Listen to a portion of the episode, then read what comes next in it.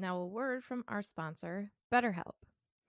Tiffany here from Swish, and I want to talk about being a problem solver. In my classroom, I'm always telling my firsties to be problem solvers. In first grade, that's one thing, but in adult life, it's a whole other. It can be really difficult to train your brain to go into a problem solving mode. Maybe you don't even know where to start. It's a challenge that we all face in life. But when you learn to better help your brain find solutions, it's truly a great feeling. And if you've ever been thinking of giving therapy a try, BetterHelp is a great option. BetterHelp is convenient, it's accessible, it's affordable, and it's all online. And on top of that, they match you with a therapist just by filling out a brief survey. So when you want to be a better problem solver, therapy can get you there. Visit betterhelp.com slash swish today to get 10% off your first month. That's better, H-E-L-P dot com slash swish. Welcome to Swish and Flick, an all Potter podcast. Swish and flick. Everyone? Swish and flick.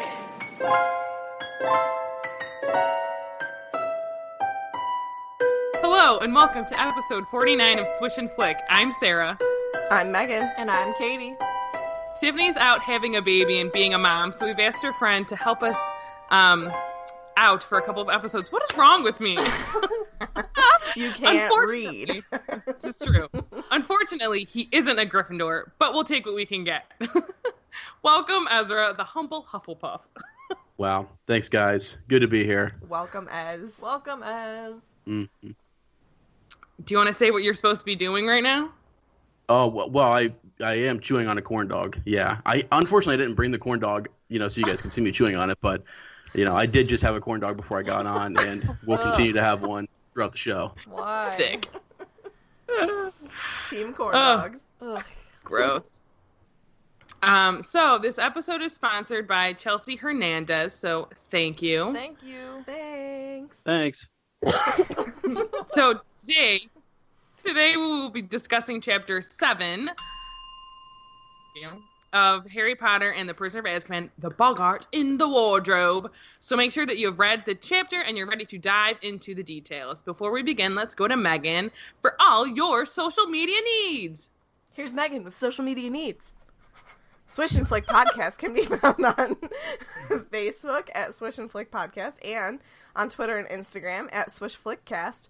Also, make sure that you head on over to YouTube and subscribe to our channel. All of our podcasts are posted there, as long as random vlogs when we have time to post them. As long as. Yep. Follow As well us.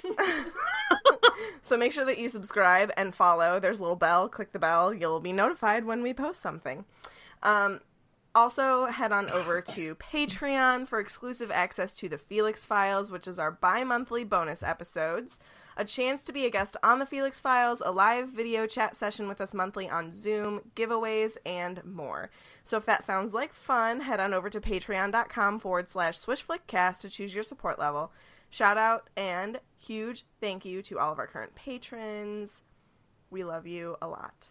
Lastly, if you don't want to do any of those things separately, you can head on over to swishflickcast.com where everything is in one spot. Yes, I'll say it again. It's all in one spot at swishflickcast.com. It's a Swish Hub. It's a swish hub. I thought you were just going to stop. If you don't want to do any of those things, then don't. But more importantly than social media, I've got some weekly prophet news, guys. Are you ready? Ready. Yes. Swish and Flick's favorite thing to talk about is Harry Potter and the Cursed Child. So, I figured we should talk about the fact that it is coming to Germany. Hamburg, hmm. Germany. It is the first non English production of the show. And I pretty thought that this was pretty cool because, so obviously it premiered in London. It took a while for it to premiere in New York. It took even longer for it to premiere in Melbourne.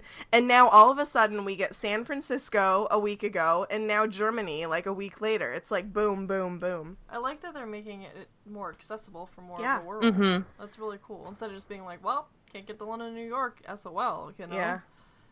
I have to say, like, I'm Yeah. probably not gonna make it to Hamburg, Germany, but I'm definitely gonna, I'm definitely gonna try and go to the San Francisco one. I think, and then I can say that I'll have seen it in three different places, and I think that'd be super cool. That deserves a bell, doesn't it? Right. There you go. Katie, she's not. She's a little. Not on it today, and Yeah, Tiffany's she's a not here to rusty. bring the bell for us. Excuse Ezra, where's your bell? Guys, I'm sorry. It's my fault. You know. Ezra, you're throwing off my game. Uh, So for my bad. Too, anybody, too many Hufflepuffs on the show. You know. No such thing. so for anybody who's curious, it's premiering in Germany in 2020. So I'll be 30. We'll all be. Well, he's already 30. Okay. and for because I know that we have not discussed on a Felix file or not on a Felix Files on a Weekly Prophet that it's coming to San Francisco because that's kind of new news as well. Um, that's premiering in 2019, fall of 2019. So that's like, Pretty cool. yeah, You guys just got like a double weekly prophet. A whoa, whoa, weekly prophet. whoa, whoa, whoa, Weekly Prophet. I was trying to do it twice, but I think I did it three times. Do you have another story to make it a triple? no, that's about it. So yeah, I think that that's cool. All right. nice. Um, so I believe someone was put in charge of leading us into our next little segment here. Oh, uh, is that me? Is yeah, Yes! yeah, that's you. Oh are you podcasting or are you sleeping? Uh, say, yes, uh, both. Right. He'll Uh, never be asked back. uh, yeah, never- this is this is a lot of pressure here. How many re's are there in this? You know. you know what? There's I four. Spin it off your own way, yeah. So just a little like, uh, is it a recap? Yeah. Is that right? Is that? Yeah. That was perfect. Uh, would Tiffany be proud? That's what I, I want to know. I don't know. Maybe. Practice for next time. I Yeah. think Okay, she'd I, you, I a you guys put me on the spot there. I didn't know I was doing that. I'm sorry. Well, you We- are I- we Tiffany's told you. replacement, and Tiffany does do it, so comes with Okay. the job. I wouldn't say Okay. replacement. I'd say substitute. Substitute. I'm sorry. Yeah, Yes. yeah, yeah, yeah. Fill in. Please. Yeah. All right, Uh. so recap. The first day of classes aren't so great. Herm seems to have some sort of secret, and apparently Harry's gonna die because he's seen the Grim. The Grim. Things seem like they might improve in, during Hagrid's first Care of Magical Creatures class, but Malfoy, of course, has to ruin it. And do you think Hagrid's gonna get sacked? Nah. I don't know. Probably His should father be. will hear about that. Whoa. What? What? If you're gonna talk bad about Hagrid, you can go out. Just me. Oh, just teasing. We love Just- him on this podcast. I love Hagrid too. He's actually one of my favorites. Apparently, you want him sacked though. That's not very loving. No, I don't want him sacked. Mm-hmm. Sure. Okay. All right. So Malfoy is faking his injury because he's lame, and he makes Ron do all of his work for him in potions. And we learn some interesting things while they're there. Hermione is carrying a heavy load, and they head to Defense Against the Dark Arts class, where things get a little ridiculous. Where Snape wears a dress, and the kids leave having their best defense class yet. I really want someone who's never, ever, ever touched anything with Harry Potter to just read that summary and be like, Snape in a dress? And w- wait, what? That's funny. Guys, this is the best chapter. I just need to throw that out Uh, there. one of my favorites. One of my all favorite time. chapters out of the entire series. That's a good one. Um, so is it my turn now? I mean, do we do we jump into this thing? Yeah. Yes, sir. Do you want to tell them what color your your section is? Yeah, please do. Yeah. You have to tell them. You chose the oh, color. oh, me. Okay, yeah. It's uh, it's purple. I went with purple. So uh, you know, kind of a royal color. You know. Ooh, ooh, speaking of purple, I need to let the world know Swish and Flick officially owns a purple tent for events. And we're going to have a purple tent at the Wizardly World of Kent. We're going to be so cool. Stoked. Do you want to you want to That's ring that bell a couple of times? Kind. Woo. There you Purple, go. purple, purple. A lot of purple in there. Purple, purple, purple. That's pretty neat. Purple, purple, purple, purple, purple, purple, purple. Um, That was really hard to do. hey, you know, since since this is my you know first time on here, jumping right into the middle of the book, can I you know, just ask you guys a couple questions about the last Sure. couple chapters and listening to what was happening. Is that okay? Yeah, we can't promise that we'll be accurate because we forget everything we say, but we'll try. You know, we're not really a podcast. We don't know who Harry Potter is, and sometimes, you know, I I I know I'm the least Potter person here. Right. Well, okay. So I'll just uh, scrap the questions. No, go ahead, ask us questions. yeah, we ask might give you some answers. Uh, no, well, first I want to make a comment because I was I was reading this to kind of get caught up to, you know, to to fill in and help out. Um, and I had kind of forgotten how much time that that Harry spends on Diagon Alley, you know, in those first Mhm. couple of chapters where he's just there. He just spends like, how many weeks does he have? Like three weeks or something there, Yeah. where he's just chilling out. Thank you, thank You're you. Um, so I just thought that was kind of neat. You know, he's just chilling out there the whole time, and and uh, you know, gets a, I there's more shops that are mentioned than I really thought. Uh, so I thought that was kind of neat, honestly. Um, now for I think it was last chapter, you guys were talking about uh, divination, and that you had um, Trelawney was was there. They were in, they were in her class. Mhm. The the tea leaf stuff is any of that like le, like legit? Like did did she predict anything that was that actually came true, or is she just a big phony? Well, she predicted. She had the I prophecy think- came from her, and then the whole thing with you see later on. I don't know, but I the stuff that she actually says in the chapter. Sorry, Megan. No, it's I okay. don't know. It's I- just I think some of it's a coincidence. Sorry, I wasn't finished. I'm sorry. I was just gonna say that I think that it kind of is true if you look at it in a big picture. Um, you know, I mean, she sees the grim for Harry, and that's kind of true. I mean, he Yeah. dies. He doesn't fully die, but he dies. And then, yes, Katie. oh, go ahead. I'll wait till you're done. and then even even if you talk about um well actually it's a movieism that Ron reads Harry's tea leaves as being suffer he's going to suffer but he's going to be happy about it it's actually the other way around in the book so that's also kind of true if you think about it i mean Ron is going to have a pretty hard time in the coming years even if you just look at it this year alone like just look at prisoner of azkaban Ron is going to suffer a bunch because he thinks that Sirius is this psycho dog that is trying to kill his rat, and then he's trying Right, to yeah. defend his rat, and then all of a sudden he's happy because Sirius is a good guy, and yeah, Spoiler. But Trelawney doesn't predict that. Harry reads his leaves. right, right, yeah, no, I know, Well, but well, and that was- because because as in his little notes here, he'd said Ron's tea leaf reading versus Sybil Trelawney's reading, and I think that both of them actually are kind of right though, in different ways. Yeah. I will say on um in some of Sybil Trelawney's like Pottermore background stuff, um it does say like how you know yes she does have true seeing. Sometimes she's not aware of it, but like her other ones, like when she predicts about the rabbit with Lavender, when It's she just kind of predicts, luck.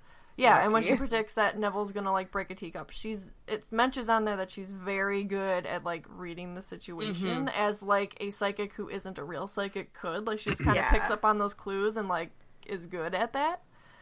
So I don't know. Yeah. Have you guys ever seen the show Psych? He's in it. Like the guy pretends he's like a psychic. All he's doing is like reading the room and reading the people and picking up all these clues. And then he's like, this happens, and he's usually right.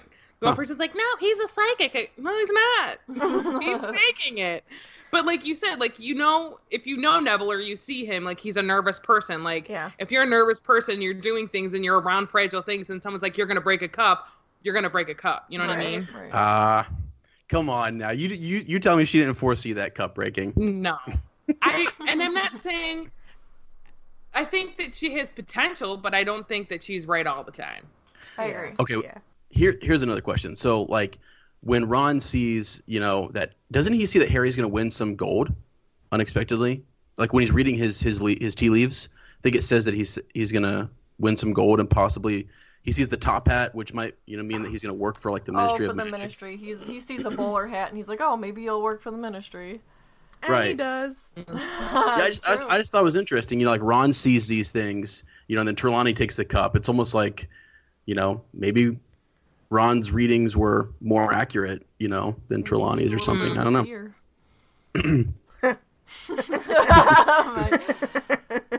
So, The Yeah. tea leaves just say the truth, Kate. You just I gotta. guess, yeah. Yeah. I just thought it was interesting because I, I didn't really, you know, all the different things that he sees in there. I thought it was kind of kind of neat. So We Um, should try. Did I tell this last time that we should read our own Yes, tea I'm so down. That would be fun. Yeah, we should do that. Let's do Very that cool. the next time we're all hanging out. Okay. Never. Oh, okay. So you ready for? Uh, we'll jump into Tiffany's notes. Yeah. cool? Yeah. Okay. All right. So this kind of starts off, and I'm just going to read some of what she has on here because I love her little like uh, laugh out louds and and the different things she puts in here. Her commentary. Um, but it's a potions uh, lesson with Snape, right? And Malfoy's just been maimed. Um, you know, he didn't come to class until late Thursday morning during uh, Maimed. double potions class. Yeah. Malfoy was nudged down onto the ground, is what happened. There was blood. There was blood. It's killed me. It's killed It's me. killed me. Gosh. Um, so so anyways, it's a long time. He's milking it, right? But um, let's see. He's all bandaged up, acting like he's a he's a war hero. Um, Pansy Parkinson is is fawning all over him, and she says, "Gross," right? Well, you gotta What? say it like I Tiffany. agree. How gross? Gross. Gross. Gross? I don't know. Uh, but this Pansy Gross. chick, who is like, does she end up with Draco? And and like in the end, No. No, they I didn't do think date, so. but They date though, yeah. He he marries Astoria Greengrass. Is that her name? Astoria. something. Astoria. Is her last name Greengrass? Maybe. Maybe. That sounds kind of familiar. Daphne's her sister. Yeah. I don't know if Green Greengrass Okay. could probably be wrong. but this girl's like, she's the one that's like fawning over him for most of the series, though, right? Yep. Mhm. Yeah. Yeah. So, but um, this whole you know situation, they're they're going over. They're doing the the shrinking solution, like the shrinking potion, uh, which I've got some some of my own takeaways here at the bottom that I want to go over. But um, Snape treats Malfoy very differently. He shows up late, and he basically gets this free pass. You know, come on in, no big deal. Sit down, you're good to go. Now, my question: Does he always treat them that way? Does he always Yeah. give Malfoy like a free pass like that, or is it Oh, because he's injured? Yeah. It's Yeah. always. Yeah. Okay. Always. Well. Yeah. Um, Make me vomit. It's like But common. you know what? Maybe maybe the Slytherins are are, are mistreated, Megan. You know, maybe like he some you need a teacher to kind of stick up for him, and you know, I will say that it is kind of nice. I mean, as much as I don't think that I would be a fan of Snape being at Hogwarts during his time, um, I guess technically though I would not be there during his time. no, he'd He be would long been dead. But for ar- for argument's sake, um, I think that I would probably appreciate the fact that he favors us a little bit because I feel like we would just get so much crap from everybody else. Like, oh, you're Slytherin, you're bad, you're evil, you're Voldemort's house. Blah, blah, blah, blah, blah. Mhm. Yeah, but Yeah. think of how much stuff the Hufflepuffs get. Oh, you're lame. What the hell is a Hufflepuff? Blah blah blah. Jay Finch, Finch Ravenclaws keep around. themselves. Oh my god, Jay Finch.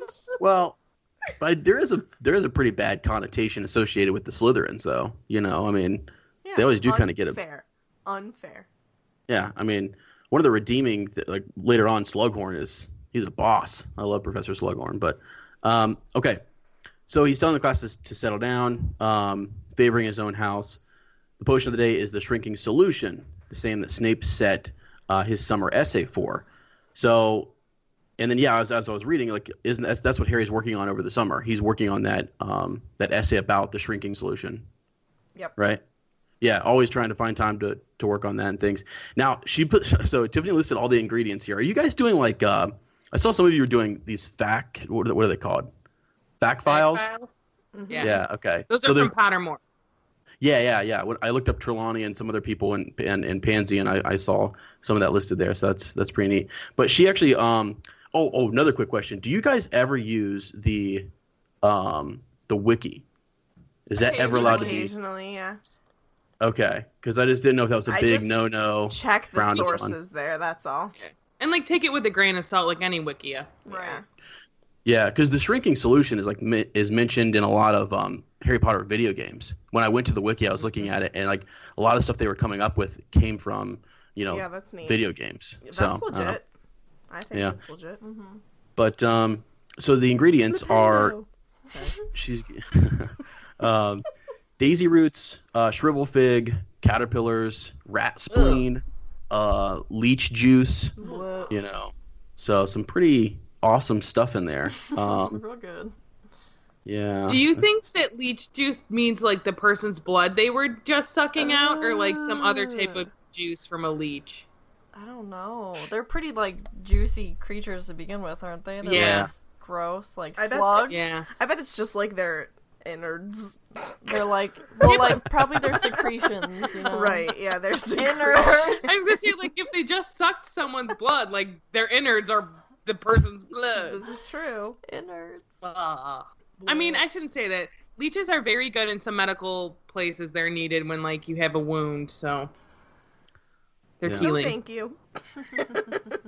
You know, I leeches mean, kind if it remind was gonna of, uh, heal me, go ahead, leech, suck on me all you want. Oh God. Um, just kind of remind me of the uh, that you remember that show Fear Factor? Yes. Yeah. Okay. Yeah. Just scary little things. Um, but anyway, so that's that's some of the ingredients that are in this shrinking solution, and um, Malfoy is just hamming it up with with Snape, the rest of the students, um, by, by saying he needs that his potion made or like you know stuff cut up by like Ron and Harry and stuff. He basically is, you know, pretending that his arm is super injured. He's like, I think at one point he winks at Crabbe and Goyle, doesn't Yeah, he? Yeah, I think he does. Yeah, kind of Yeah, indicate that he's totally faking it. yeah, he's that he's not good. Um, so he gets uh he gets uh, Snape to kind of you know Ron and Harry have to cut up some of his stuff, um, which you know that uh, uh, just why is he sitting with them? Did he does he get to pick a seat? I think Malfoy. I think he's just close to him. It. Yeah. Yeah. Oh, okay, okay. I just wanted the purpose. Yeah, Megan. Um, I was just gonna say that you did not call Malfoy what Tiffany put in the notes, which is a garbage human. Well, she didn't Well, say I- human; she said person. Oh, garbage person. Garbage person. Yeah, I mean, is he the? I mean, Tiffany. You don't think Malfoy's a garbage person at this point? He's trying to get Hagrid fired, and he's being mean to Ron and Harry. He Because I'm just a pretty even kill sits- Hufflepuff. You know, I'm just trying. I purposefully mean, sits by Harry and Ron so that Snape will make them help him with his potion. Like he knows, he knows exactly what he's doing. It's, Oh yeah. I would like to know if there are people in the group though that kind of like, you know, have a thing for for Draco. You know, is is, I is there any fan him. support for him? Oh, there's a big fan base for Draco. Yeah. I like Draco, but like in later books, He's the Yeah. only Okay. person that I ever don't got a hug from Voldemort. I mean, I'm just saying. I don't like him. I don't like him now, but I start to feel for him in Half Blood Prince. yeah. um, Yeah. because he's really just put in a bad situation because of his family. And I think that he really is deep down a good person, but he really is a product of his environment at this point. Yes. He Mm. Yeah. finds his heart. Exactly. He finds his He he finds his way and shout out to Cursed Child. They Cursed Child sheds a pretty good light on Draco. And I Yeah. appreciate Much it better for light that. than it does on Harry. Yeah, honestly. Meat womp. I don't have I don't have tea to sip. I just have water. So Yeah.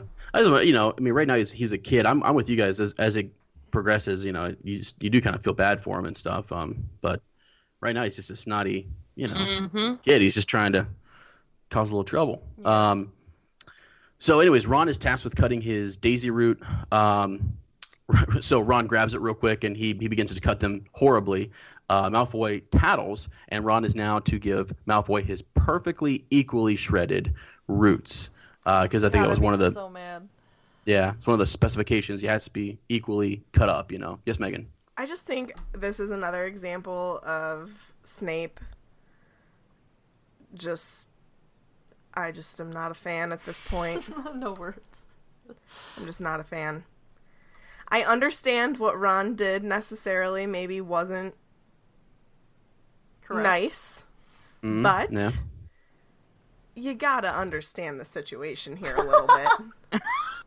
yeah, but Well- Snape's on there. Like Snape's on Malfoy's side. I know. Well, hold and on it now. Just, it just annoys the poop out of me.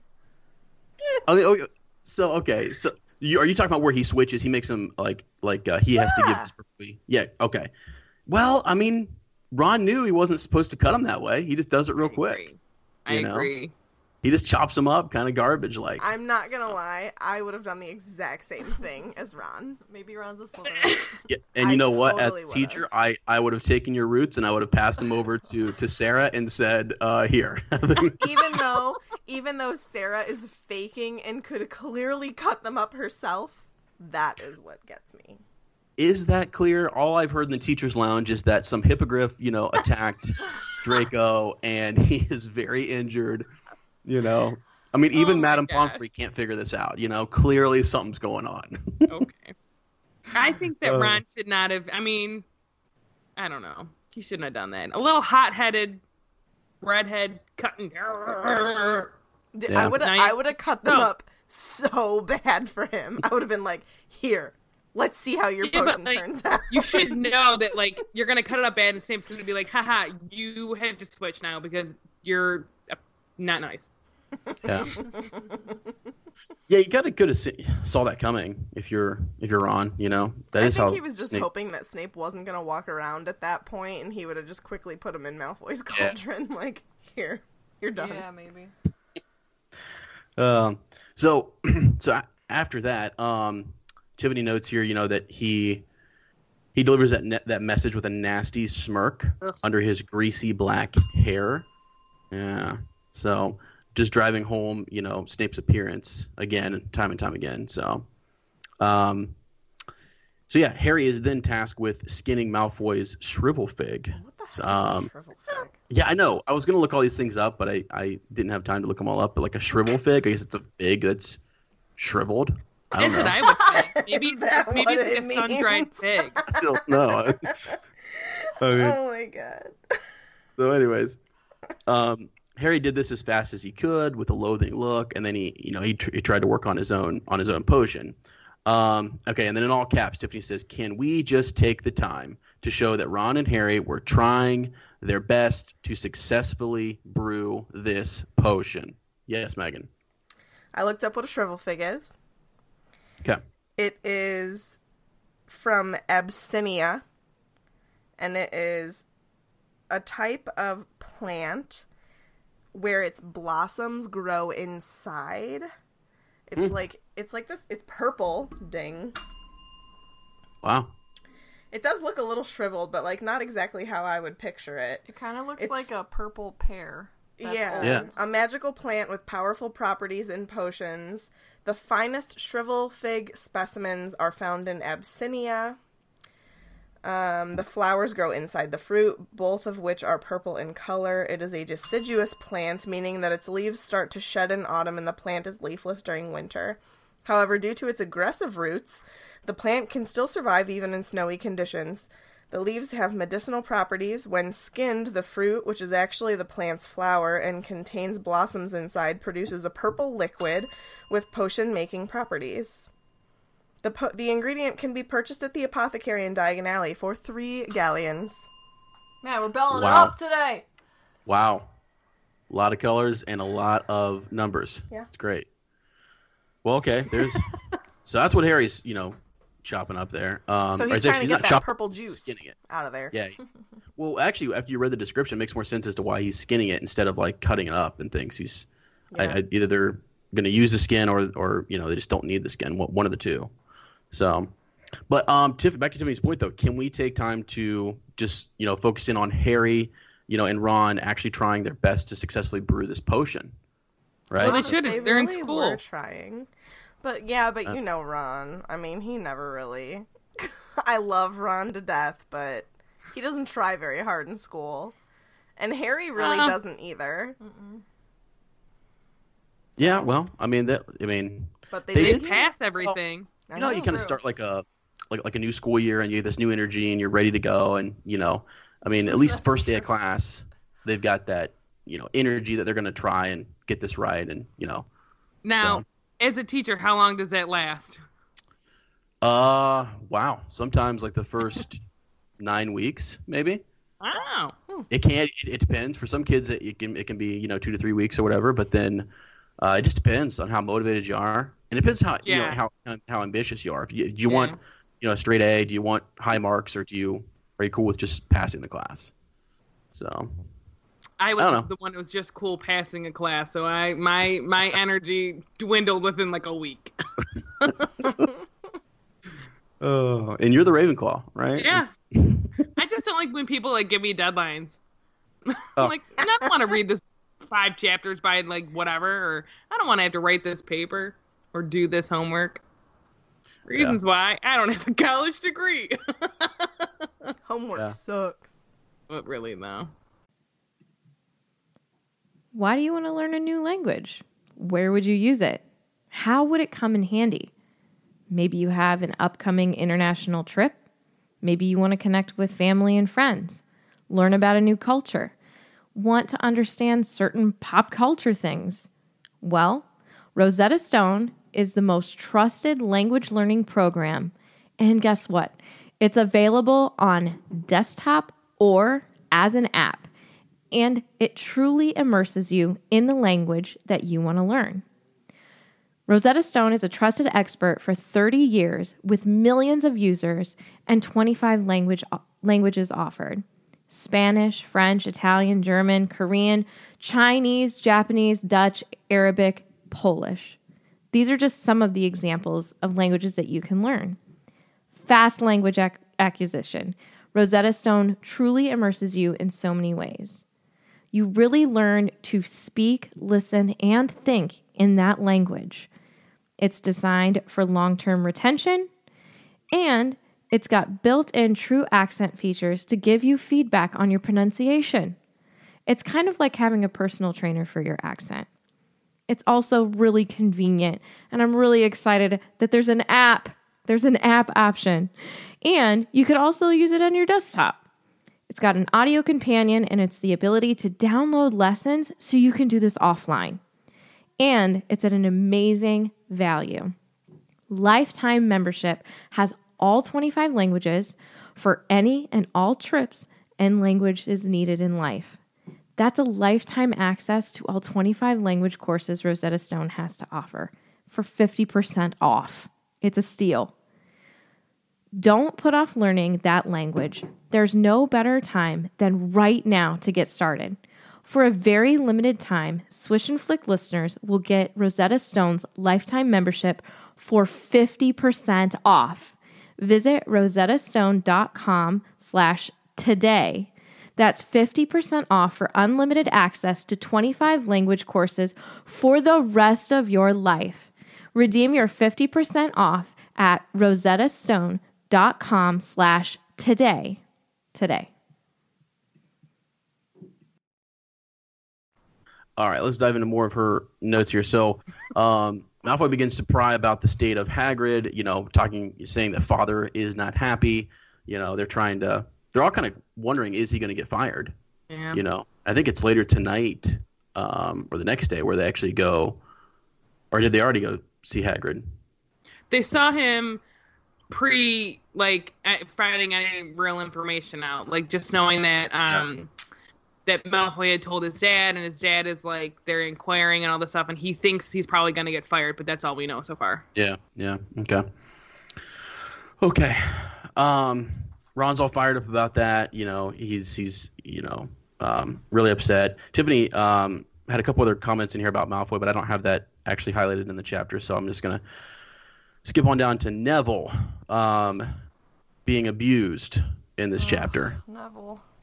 I mean, seriously, like this is kind of crazy. Yeah. This, this part here, you know, he, the way he calls him out, like he, I mean, here's the thing, uh, to relate this to to modern, uh, to our world, you know, uh, publicly shaming a student in class, right? It's kind of what it's exactly what he does here to, to Neville. So Yep.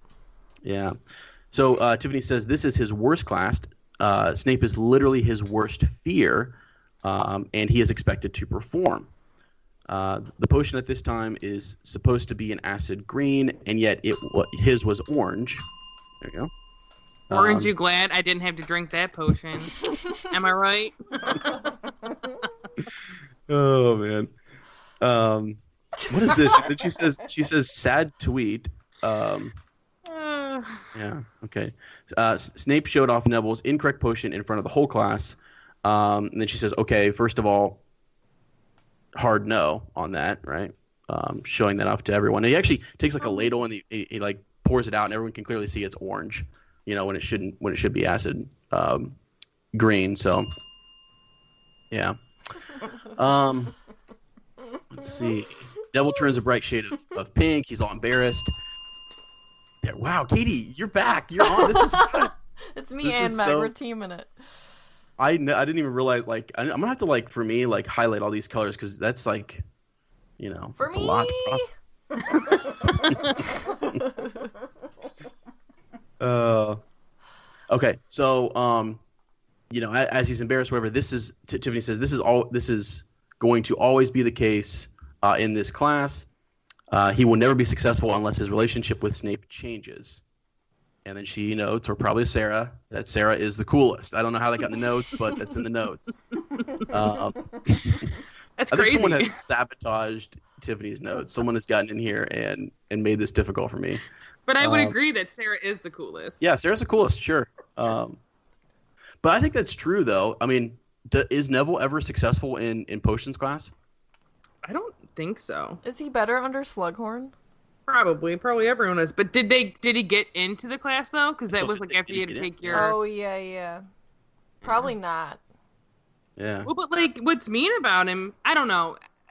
And please, please forgive me for all the Snape lovers out there. I just don't understand. He's so cruel doing that, and he makes it his toad eat it. Yeah, I agree. Uh, yeah, yeah. We're, we're we're getting to that. Yeah, he. Uh, so well, okay. Now Neville's into herbology, right? yes. That's his big thing. So you would think like all these different roots and stuff he's working with and stuff, the the herbs and stuff that you have to put into a potion, that that would be kind of a turn on. Like you would think potions class and herbology. Sorry, I cannot say turn on. Was not expecting that. okay, gotcha. but you, you know what I'm saying though, right? I mean, is so is like you would think those two would be go hand in hand, right, Megan? it would When make sense. I mean, I don't think it would. Like, I, I, I think I could understand, like, saying, like, with someone that loves to grow, like, vegetables and stuff, might not like to cook. They just might like to grow it and then hand it to someone and be like, "Here, make me dinner." You know what I mean? Yeah, That's fair. But I think that I think that what could be useful in being good at herbology and then being good at potions is that you potentially understand the magical properties of the plants that mm-hmm. you're working with in potions. So like but you know, this is only third year, the beginning of third year. You're probably not learning super difficult difficult things in herbology and potions yet. So you know, down the road, that maybe could have been helpful to Neville because he would have understood, like, oh, well, this might cancel this out, or this might enhance Yeah. this, or something like that. But yeah. Okay, he- he- here's a question for you guys: Would Neville be um, better at potions if Snape wasn't the teacher? absolutely, Oh yeah, for sure. Yeah. Okay. I So think that, like him being afraid of him and him being, him being him as Snape being um, like menace, not menacing, but you know what I mean. Like he's very intimidating, and we know that that's Neville's worst fear. So that's gonna make him and his performance a little stunted. Yeah. yeah, Like I don't see Neville East in the class or anything, but I certainly don't see No. him being like this. I see him passing. Yeah. yeah. Yeah. I see okay. him kind of being on like Ron's level with Yeah. potions if Snape wasn't the teacher. Are you becoming the new divination teacher that you're seeing all of this? Yeah, I am. What was your I'm a impression? seer. Hmm? Your impression of Trelawney? No. Oh, Uh, no. Uh, so I don't know. I'm you know, I think I'm I'm with you guys. I think he would be better off if Snape wasn't the teacher. You know, he'd be. I actually think he'd be pretty darn good at this class. You know, I, I in, in my opinion, it's really just it is following directions. And like for example, in this, he just I think he added an extra rat or something. Isn't that what they he said? just has no confidence. I, Yeah. and Yeah. and Snape doesn't help with that. Right. That's Yeah. for sure. And leading up to him getting a new wand after five, right? Is when he has to get a new one.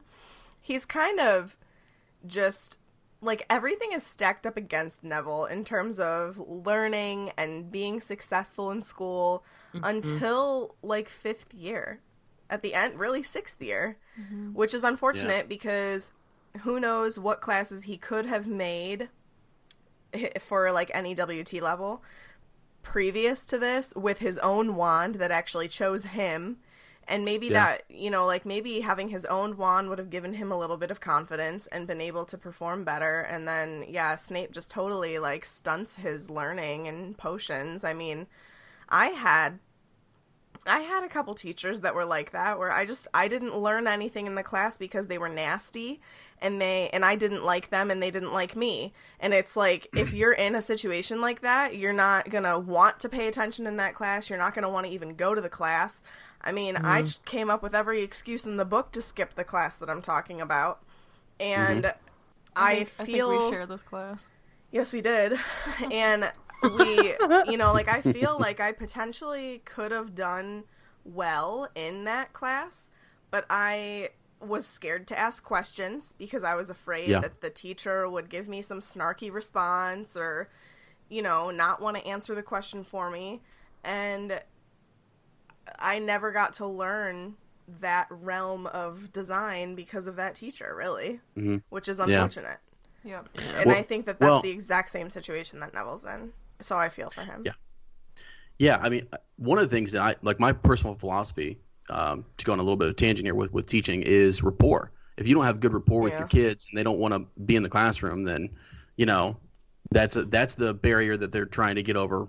You know, before they even get into the door, they, they, they don't want to Mm-hmm. get there. They don't want to come to class because they, like you said, they feel afraid. They don't feel comfortable. You know, so and if you if you're not comfortable, you can't learn. So I Mm-hmm. Yeah. totally. Maybe Totally that's why I that. can't learn. I'm never comfortable. Yeah, no, I mean, like, if, you know, just thinking about the class that I'm talking about and comparing it to Neville, like, I mean, first of all, you would never see Neville raise his hand to ask Snape a question about something. And Yeah. I just, and this wasn't even, this didn't even happen to me. It happened to Katie, but we had a project, and our teacher's coming around looking at it, and she looks at Katie and goes, That's what you came up with? It's like, okay, I'm really going to strive to do well in this class with Yeah. you speaking to students like that. It's just, Yeah.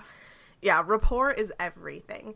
Maybe it wasn't the best idea in the entire world, but guess what? It did the project exactly as you said that it was supposed to. And the fact that you can't, Give me some constructive criticism. Yeah. Mm-hmm. right? You know? And yeah, but Yeah. Well, I mean, this chapter actually highlights a lot of like you have a you have Neville, um, you know, who's a terrible right now doing a terrible job with this potion, and you've got someone like Hermione who is doing an excellent job, and Snape just is, uh, you know, kind of rude and disrespectful to both of them. You know, like he, you would ha- you have the model student, you don't you know lift her up as an example that someone else should that they you should act more like her etc actually he kind of puts her down you know?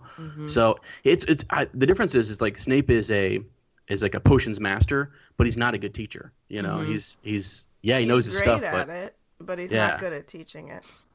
right now oh question another question because i you know so this Wait, can I am. say something? yeah sure. I sure have a question.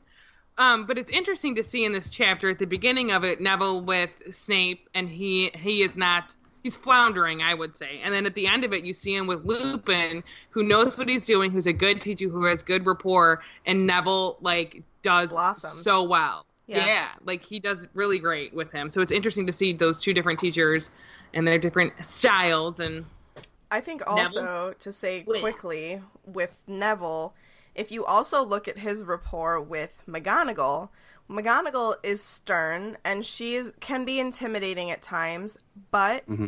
she communicates with the students very well. So Neville might not be like an O student in mm-hmm. Transfiguration, but he can pass that class because he's not scared to ask her a question.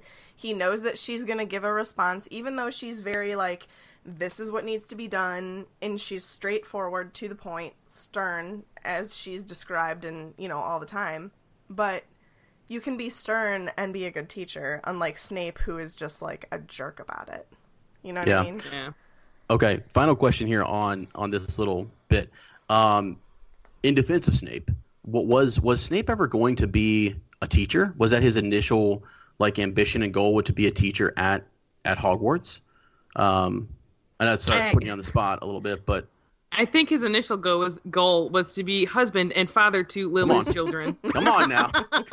Second I thought goal you were gonna get real graphic there. Um, a I don't Death Eater. I think that he did always want to be a teacher. He just didn't want to teach potions.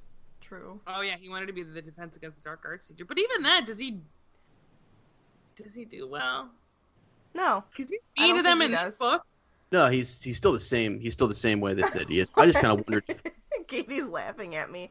No, he Yeah. doesn't do well. He's not a good teacher. I mean, he can want to teach all he wants, but that doesn't mean he's good at it. I, I'm sorry. Oh no, I no, no. like- Yeah, I, I agree with you.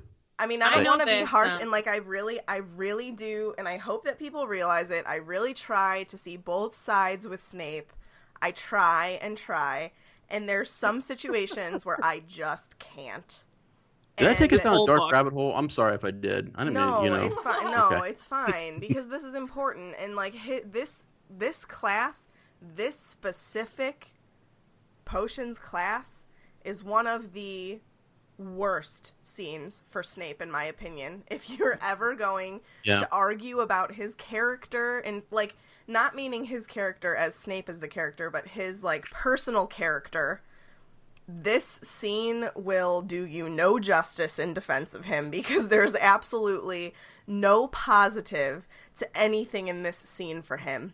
And it is just cruel, flat out Yeah. cruel. This is him being a child, teaching, like trying to talk to these kids. Like, I, I this scene is awful for him. And I there's no two sides to this scene. I'm sorry for anybody that wants to try and defend him here, but I can't see it here. There's other there's other parts in the series where there is a good and a bad to him.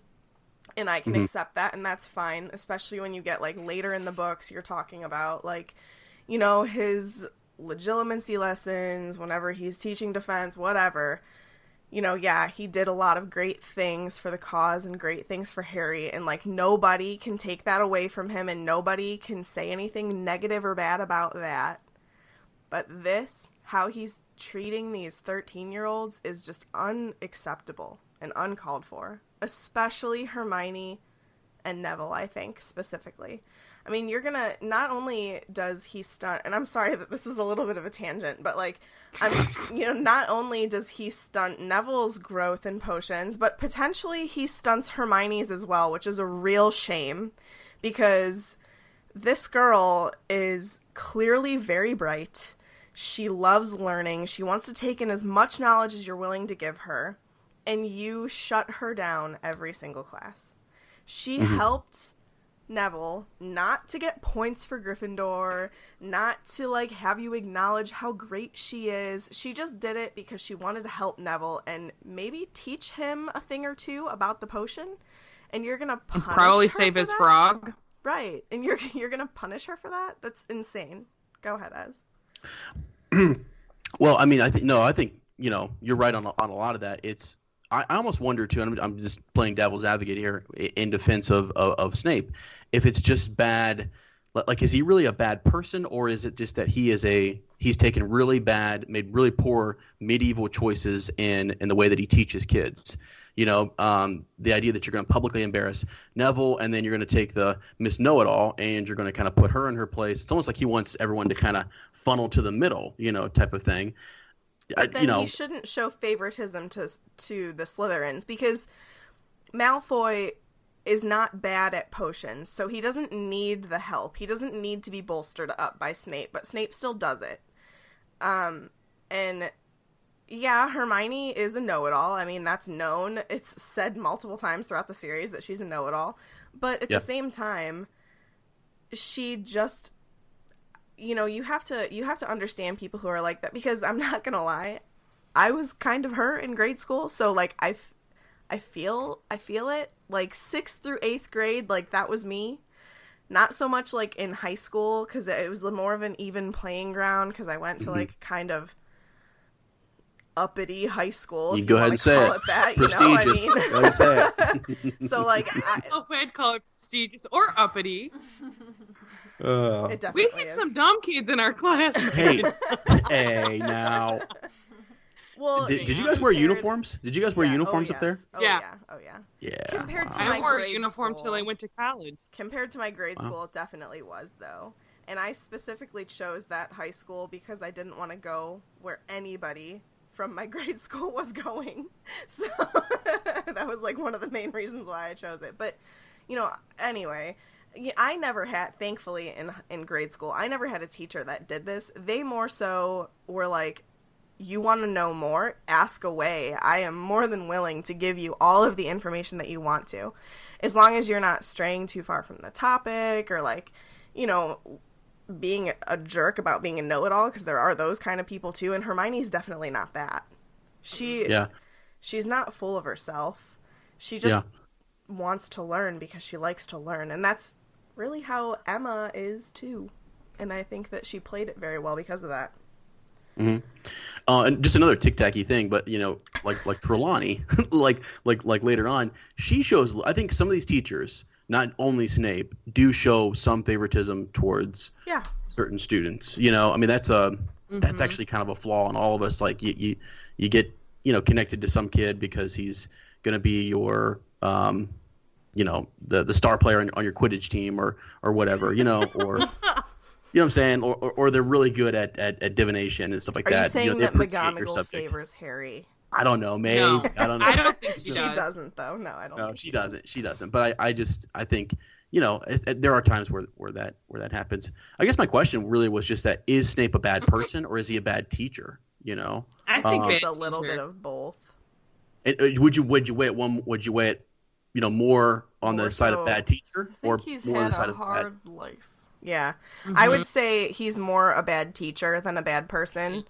Um, but He makes bad part choices. of part of his flaws are that, and we've discussed this to death on the Felix Yeah. Files. But one of his biggest flaws is that he just won't grow up. He won't put the past in the past, and he won't focus on the present. He is just so stuck in the past that he is, you know, gonna take things out on Harry. He's gonna take things out on Neville, um, because you know Neville could have been the chosen one, and then Lily would be alive. And he just, I mean, he takes things out on people that don't deserve it, and it's because he dwells on the past. So- Gotcha.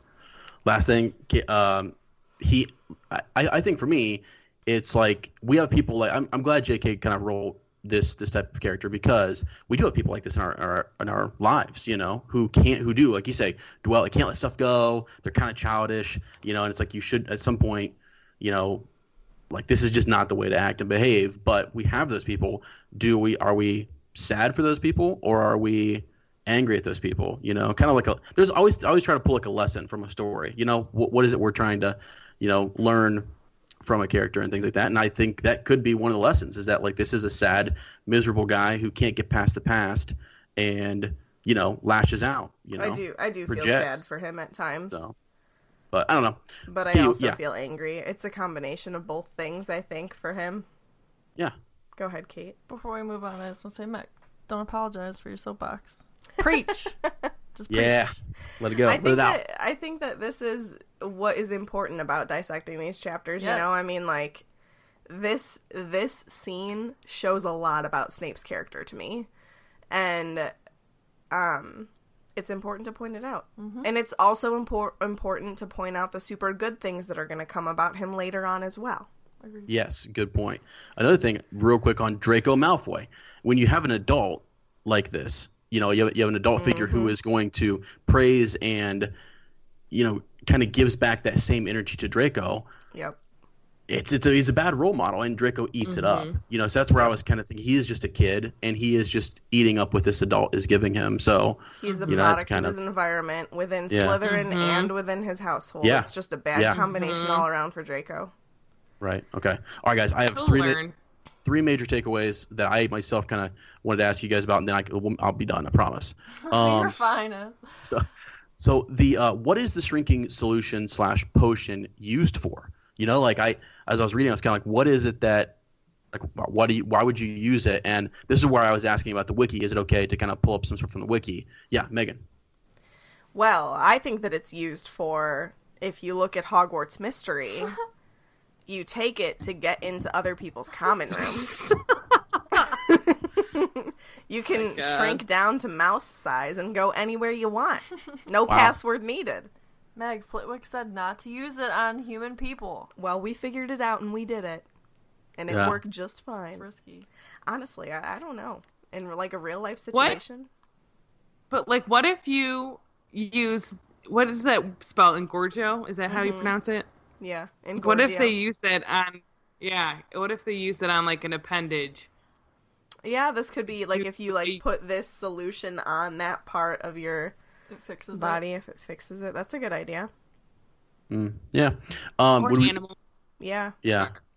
Yeah. Would we ever see it like used later on? You know, like like um, Newt Scamander using it to move animals, you know, around or smuggle different, you know, types of animals in and out of. That's a good Yeah. thought. Yeah. But would it be harmful to an animal? That's In which that's what I was thinking. He if- would never do it. no, he Yeah. wouldn't do it. Yeah. Yeah. I think s- that who knows what magic was used to create his case though. Mhm. And there's definitely some real intense magic going on there because obviously like a million animals fit inside it including an Erumpent which is massive and it like shrinks down into it. So, I don't know. I'm guessing it's Hufflepuff magic. Yeah, I agree. Come on. Preach that. Yeah. Newt Uh, the Huffle. Okay, two more things really quick. Malfoy says something pretty interesting in this chapter. Um, maybe you'd rather not risk your neck, he said. Want to leave it to the Dementors, do you?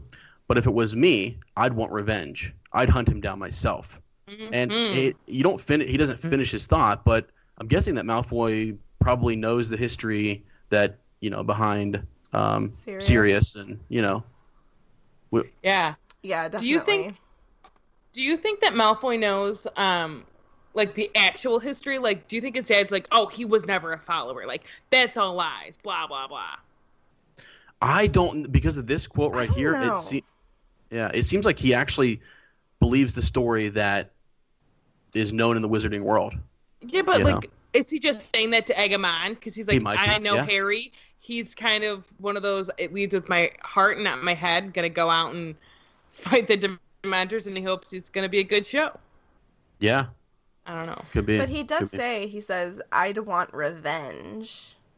Mhm. So like clearly Ma- I think that that means clearly Malfoy thinks that Sirius was the secret keeper for the Potters and he was the reason why they died. Yeah, yeah, yeah. Okay, I just kind of wondered. I thought I thought that was interesting that Malfoy knew that much, you know, intel. Um, and this one, we can save this question for the end. Um, the one I have about Hermione and the time turner, we'll say that for the end, just because I think it's kind of interesting. I don't know how she I don't- uses them and how she plans out when she's going to use them. I don't don't know know. what a time turner is. We haven't heard that word yet. Yeah, so we shouldn't mention it. Okay, just kidding. Just kidding. Sorry. I'm kidding. We Or could make am that I? we could make that a Lightning bolt. lightning bolt question. I wanted Okay. to call it Felix Files for whatever reason. I know, I was having trouble remembering what the heck it was called. I was like, what? Are you guys on a podcast? No, okay, I don't know what a podcast is. Uh, so that's all I've got. Disclaimer to all of our listeners at this point: this is going to be a long episode. Sorry. no, it's okay. How long have we been talking? An Almost hour. an hour. we'll just cut his whole section out, and then it'll be short. Sorry. No, it was good. All right, guys. We're switching up the order because Katie wants to talk about. Uh, my main man, the one and only, the legendary, Howl at the Moon, Remus Lupin. Remus John Lupin. Remus John Professor Lupin. R. J. Lupin. It's on his suitcase, Ronald. What's his dad's name? I'm getting to that. John? Hold on. No, it's not. I didn't Oh. know where John came from. Is essentially what I'm asking. J.K. Rowling literally said like she just likes it and she knows it's boring, but that was No, it. I like the name John. That's one of my favorite. My grandfather's name was John. They didn't call him that, but that was his first name. Fun fact. Well, Hey. he's cool like Remus, so. He's So also dead like Remus. So Um, I'm getting to that as well. So, I had to text Meg because I got this section because Sarah was nice enough. She made the doc and she was like, "I figured you should talk about him." So I texted Meg. it was I a was hot like, mess me making this. Oh, it was fine. I was like, how much detail do I go into? Because I'm reading everything and I want to just talk about everything.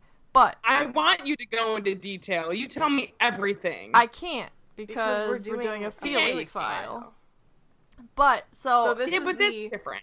I this did, is the pared down version of Remus John Lupin. So I tr- really, really tried to rein it in, and it was really difficult. so we'll just start with a fact file. So we've got Remus John Lupin, born March 10th, 1960. His wand is cypress, unicorn hair, 10 and a quarter inches, and it's pliable. We all know he's Gryffindor. His Patronus is actually a wolf. Fun fact he often does not produce a full blown corporeal Patronus because he doesn't like it. So he'll actually produce one that isn't fully. Isn't fully a wolf Materialized, because yeah. he hates it. Um, is it because he hates himself? Probably he doesn't like that that why? part of Sorry, this is kind of like a. I think he just hates that part of him. Mm-hmm. Yeah, that's what I mean. Yeah. Yeah. Definitely, yeah. He doesn't like anything that reminds him of it. Wolfy. Yup. Uh, skills, he's exceptionally gifted in defense against the dark arts, and death didn't happen. Yeah, he is.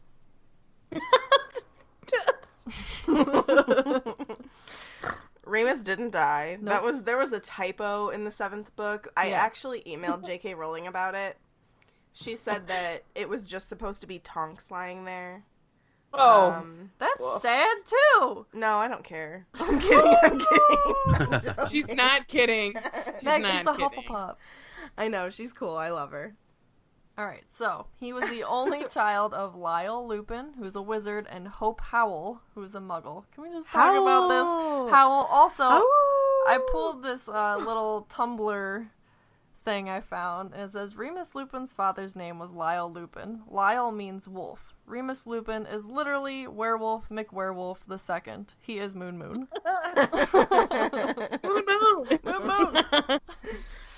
Um, so before Remus was born, or maybe it was when he, after I I don't think know. it was when he was little. Maybe it was he little. Um, Lyle said he worked at the ministry. He was very gifted at like um like poltergeists and ghosts and such like that.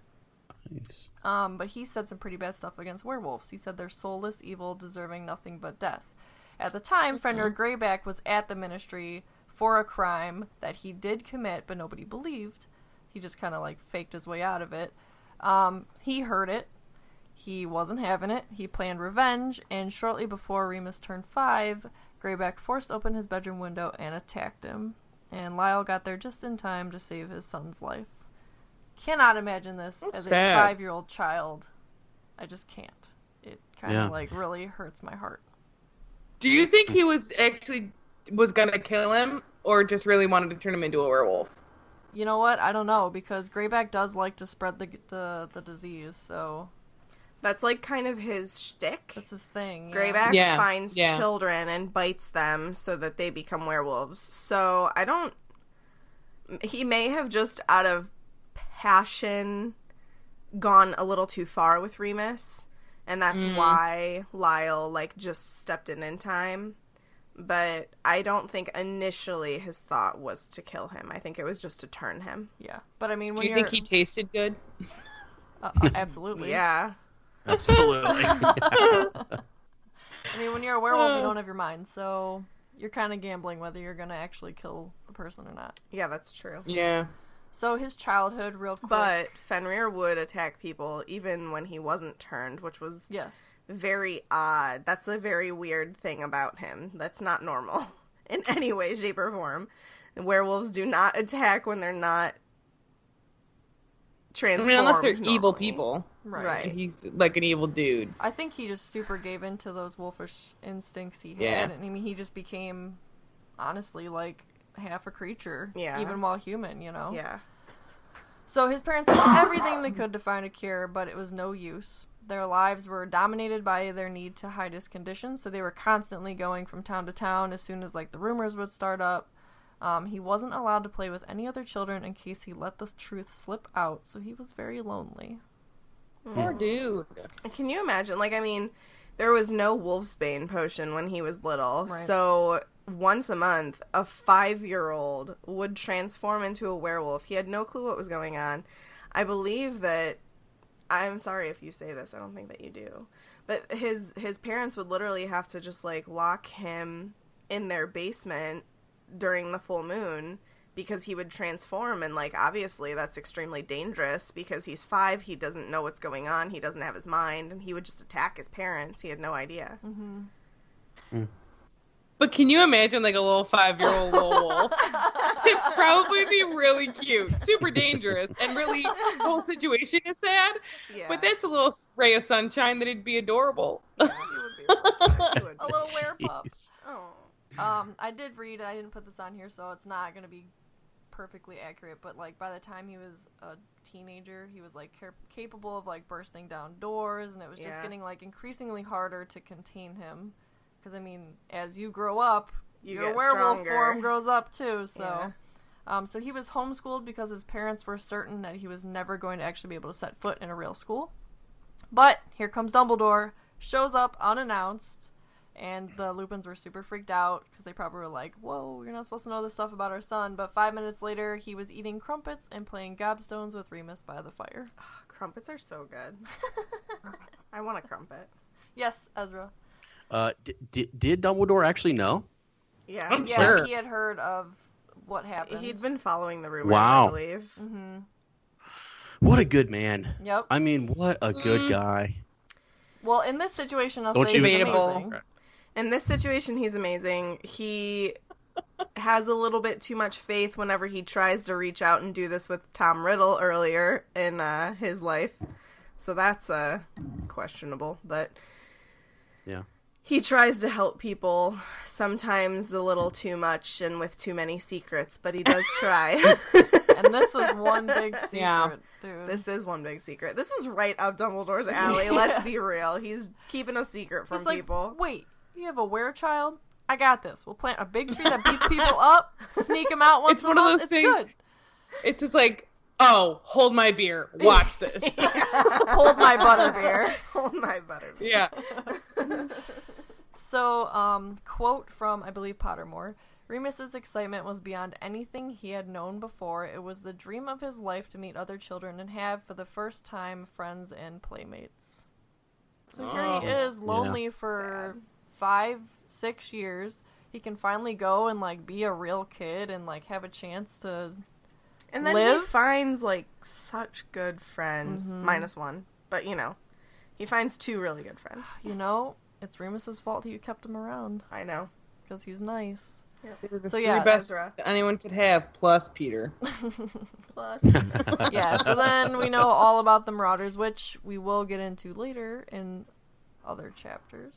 Ezra, are you raising your hand? yeah, he was. Uh, well, I was just like, it seems like you like like Harry, you know, growing up had the same type of situation, right? Didn't have a lot of friends, wasn't able to kind of, you know, uh, be a kid. And is that not Love what Remus kind of went through too? I Mm, love that comparison. Yeah. The only difference Yeah. is that Harry didn't have a massive secret like that. Yeah, Sure. yeah, Family was abusing him. That's a massive secret. True. yeah. They just I just think it's interesting. in different ways. Yep. Yep. Okay. So that was me reining it in because just wait to that Felix file. Just you Woo! wait. Guys, there's so much good information on Remus on Pottermore. Like a lot. Yeah. Also, She wrote a lot of extra content about him. If you have any questions, Well- I'll be happy to answer any of them. Yes, he's the most attractive person in the Harry Potter series. Come on. Come on. Just saying. I don't know. I love me some Sirius Black man. He Yeah. is pretty attractive. I have to say that okay, so a lot of people like to call Sirius a father figure to Harry, but I think in all honesty, the best father figure to Harry was Remus. I don't know if I'd say he's the best. He's the better out of the two of them. Hagrid was a pretty good one. Or Hagrid. Yeah. And I love me Yeah. some Remus, but I will say Hagrid was it. I think Amazing father that figure. I'm just sad that Remus didn't have a chance to be more of one. Dude, he would have been calling him Uncle Moony. Oh, would have Would've been been so so cute. Yep. Um, I think it's interesting to point out too about Remus is um in her like extra little books that she wrote, the ebooks. J.K. Mhm. Rowling said that um the werewolfness, the what is it called? Like like I can't say it. Like lycanthropy. hmm Yeah, is a metaphor for like the um, illnesses that carry a stigma, like Yes. HIV or AIDS. Yep. So I think that's really cool to relate that to people. Like when Yeah. you see that, I don't know. I think Yeah. that I think that that also kind of stemmed his whole fan fiction world of being gay potentially as well. The fact that his sickness is related to AIDS. Um, well, yeah, it's just it's one of like it's an example of like yeah. because when that first came out, like if you know anything about Ryan White, the kid that contracted it from getting um, blood transfusions because he was a hemophiliac, I was just reading about him because he came up on my timeline of, on something, and they were literally afraid to have him go back to school when he was in high school because they were like, "We're all gonna get AIDS." They're like, "That's not how it works." So Mm. like back when they didn't really know how the disease spread, and you know they think that just by breathing the same air you're gonna catch AIDS. Like that's not that's not how it works. So so and even sad. now, like when you're when working in a hospital and they're like, "Oh, this pa- patient has AIDS," it's like, "All right, well." I'll make sure not to get their blood on me or like their bodily fluids. Like you just have to be cautious, but you really need to be cautious with anybody because you don't know Right. universal Yeah. precautions. Like Right. Yeah. you don't treat them any different. I don't. I, at least I don't. You know what I mean? You're not supposed to. I think the super sad thing too is like even at the end of this book, like you know the kids know him, they respect him throughout this whole year, they love him. And at he the end, still feels the need to leave. well, that Mhm. and at the end, you know, it comes out in the Shrieking Shack that he is a werewolf, and Ron was like, "Get away from me," Oh, Yeah. I know. you know what I Yeah. mean? And it's just Yeah. such a stigma, and like also Hagrid being a half giant, such a stigma to where Ron's like, Yeah. "Whoa, that's kind of not good to get out," you know? And like people Yeah. would judge Hagrid even though he's literally a soft teddy bear. You know what I mean? Yeah, It's it's crazy. the nicest dude. You know what I mean? Yeah. Ron is a little bit. He comes around though. He I mean, does. if he comes around with spew, for God's sake, dude change. It is, but yeah. He, I mean, again, he comes. He's a product of his environment. Prejudice. I like that about him though because it shows that you can change if you're Yeah. like that. Yeah, Definitely. yeah. Yeah. Ezra, did you For sure. Well, yeah. Well, with, with Ron, I think it's sort of like he's that lens that you know that J.K.'s teaching us through, right? Yeah. you know, is that well, like like you said, he can change, and like we all we all are kind of when something new crops up, a disease or whatever, we don't we don't understand it, we kind of think the worst, you know, Mhm. things. Right. Right. So he's just sort of saturated with that, you know, uh, wizarding world, um, society, cultural in- influence, you know, and so Yeah. he's heard about the giants, he's heard about werewolves, and you know, so it's it's a neat little contrast between him, you know, and Hermione and, and Harry, who didn't grow up around, you know, all those stories and and things. Yeah, so they don't even know the stigmas to have prejudice against anybody. Right. Yeah. Yeah. yeah. So- I like that. I just love him so much. She really does. I don't know if anybody truly understands Katie's passion for Remus Lupin. It goes deep. Um, Like if Taylor Swift came to the door, Megan would leave. Right? We all know this. if Remus Lupin came to the door, Katie would be already in the car with him. Like, come on, I'm in the car. Like, let's go. The car, we would just apparate right there. What are you talking about? oh my god, Katie kidding, babe, I drove there love to you. get you.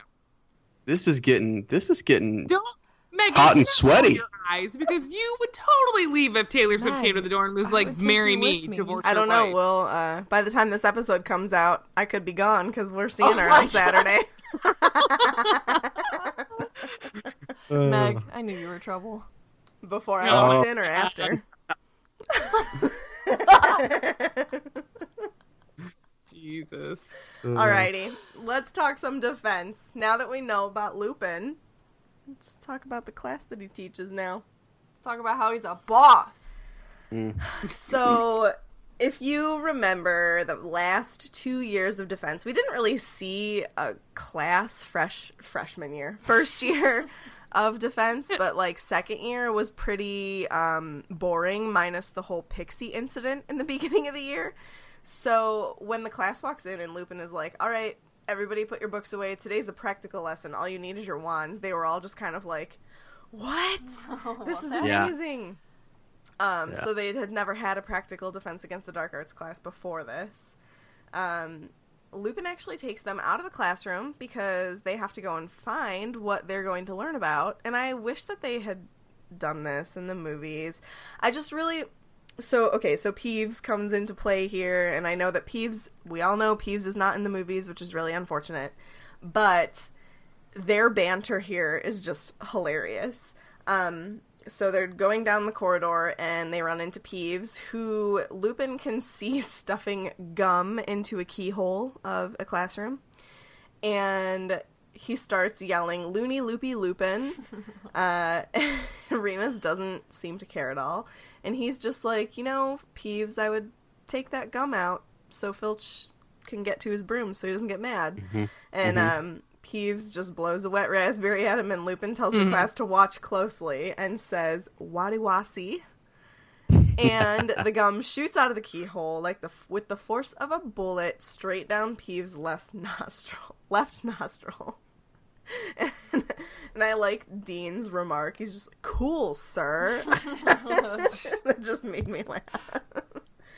this just love shows he's a boss. Yeah. Yeah. absolute He's so boss. Uh, so yes, Sarah. Do you think that he did this when they were back in school? I have this written in my book. I'm like, I wonder if they were Oh, like for sure. made that up and like blah blah blah did this stuff back then. Yeah. I always wondered if Waddiwasi was like a Marauder's spell, kind of like how Yeah. Sectumsempra is a Snape spell. I, I was trying to look up Waddiwasi a little bit, and it I think Latinly, it's like whatever go there.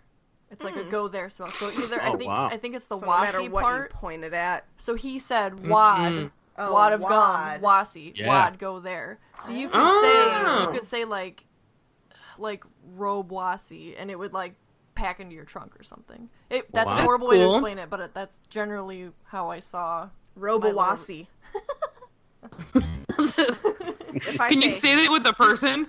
if I say if I say pasta wasi into my stomach, will I will I eat the pasta? That's the name of the episode. Pasta Oh, wasi. God. Okay. Oh god. Okay, so they go down the hallway. Let's see. They set off to another classroom, and Professor Lupin.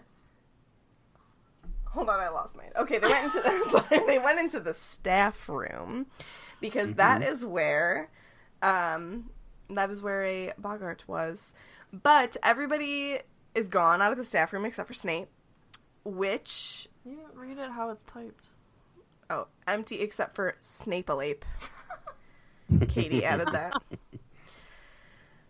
Uh, so Snape goes to leave and turns on his heel at the doorway and says, Possibly no one's warned you, Lupin, but this class contains Neville Longbottom.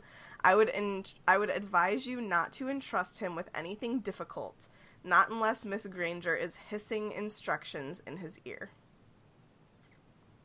Wow. Wow. Just Ugh. makes me What a so dick. mad. So now, not only is Snape stunting his growth in potions, And but he him. He's stunting his growth in defense against the dark arts, which is ridiculous. But Professor Lupin to the rescue isn't gonna play his little game. So he is like, "Come on, Neville, you're first up. Like I'm gonna help you. You're gonna be first, which I think is amazing. He just immediately wants to instill confidence in Neville because we know that Remus knows that Snape is a bully because he was part of that little group in uh, Hogwarts years for them. Not that Lupin was in the right during that time either, but he knows how Snape is. So, okay, yes, uh, I just think it's amazing. I just have to say this right now while, while you're talking about Lupin and, and, and Snape. Like Lupin has, you know, all this stuff going on with him when he's younger. You know, uh, turns into a werewolf, all this kind of stuff. But he's such a confident person. yeah, You know, he's so confident, and like I think Snape overcompensates for his lack of, like you said, confidence and just, you know, all the baggage he has or whatever. It's just crazy. It's absolutely crazy. It's strikingly different. You know, um, And I- and the kids like admire him. They look up to Lupin because he's such a, he's just such a boss. He's so he's so cool. You know, and I'm I serious. I'm with that, I'm with Kate. It's just like such. You I know. think that Lupin's confidence really came from James and Sirius. Mhm. Um, I don't think that Lupin would be who he is today without having those two as friends. He would have probably been very shy, very reserved, very introverted. Um, he never would have come out of his shell. It is said like when they meet that James and Sirius were quickly like attracted to him because he had a quiet sense of humor. Yeah. So they And like 'cause took that part. Well, yeah, they took that part of him and like made it come to the forefront too. Right. You know, like you're not Yeah. just gonna be a wallflower. Yeah. You're funny. You're part of our group. Mm-hmm. You're cool. Yeah, Yeah. but was he? He was still kind of reserved with them too, wasn't he? Kind He of, was kind of reserved compared himself. To them, yeah, for sure. I'd Compared give to him them, the yeah. mother status of the. Yeah, he's group. kind of he's Yeah. kind of motherly. Um, I think that when you have those two big, like James and Sirius are big personalities. yeah. So like Remus is like, I'm just gonna let them do their thing, but like I'll add in my funny bits where you're not expecting him to say Yeah. a little nugget of wisdom, you know? I feel like Remus was that like extra punch of witty whenever Yeah. they would like when they were together. It would be like it's all James and Sirius, but then like here comes Remus out of nowhere with like something funny. A or- little zing. yeah. Yeah. Um okay. So Neville is going to help Lupin first, which I think is important, like I said. Um do you think that he really was going to have Neville be first, but then Snape was a jerk, so he kind of like No, I bet you he. I think because Snape said something, he's like, you know what? I'm gonna make sure, like, Yeah. you come here. I'm gonna make sure you do well. Yeah. yeah. You're my number one bro. Yeah. Um. So okay. So the wardrobe in the staff room has a Boggart, which Sarah is going to go in more in depth about. So I'm not going to go too in depth about what a Boggart is. Yes. Um, should we call it what it's called now? Thanks to Katie. What? She, she was when we were texting earlier. It autocorrected to Big Gary, and I didn't know what she meant. I was almost crying. I was laughing. Big Gary the Boggart. Big Gary. Big Gary the Boggart. Uh, So just like super short summary, a Boggart's basically a shapeshifter. It changes into what your worst fear is. So Jacob So- Black. What? wow. Oh no, because well, he, he's a shapeshifter. Yes, Yes. not a werewolf. Twilight fans, he is not a werewolf. Oh my God. Let's move on. He's a shapeshifter. So My Hermione, shapeshifter. so Lupin asks if anybody knows what is in the wardrobe, and Hermione knows. She says Narnia. Yeah. it's Narnia. That's where Aslan is. The Boggart's actually come- named Big Aslan. Yep.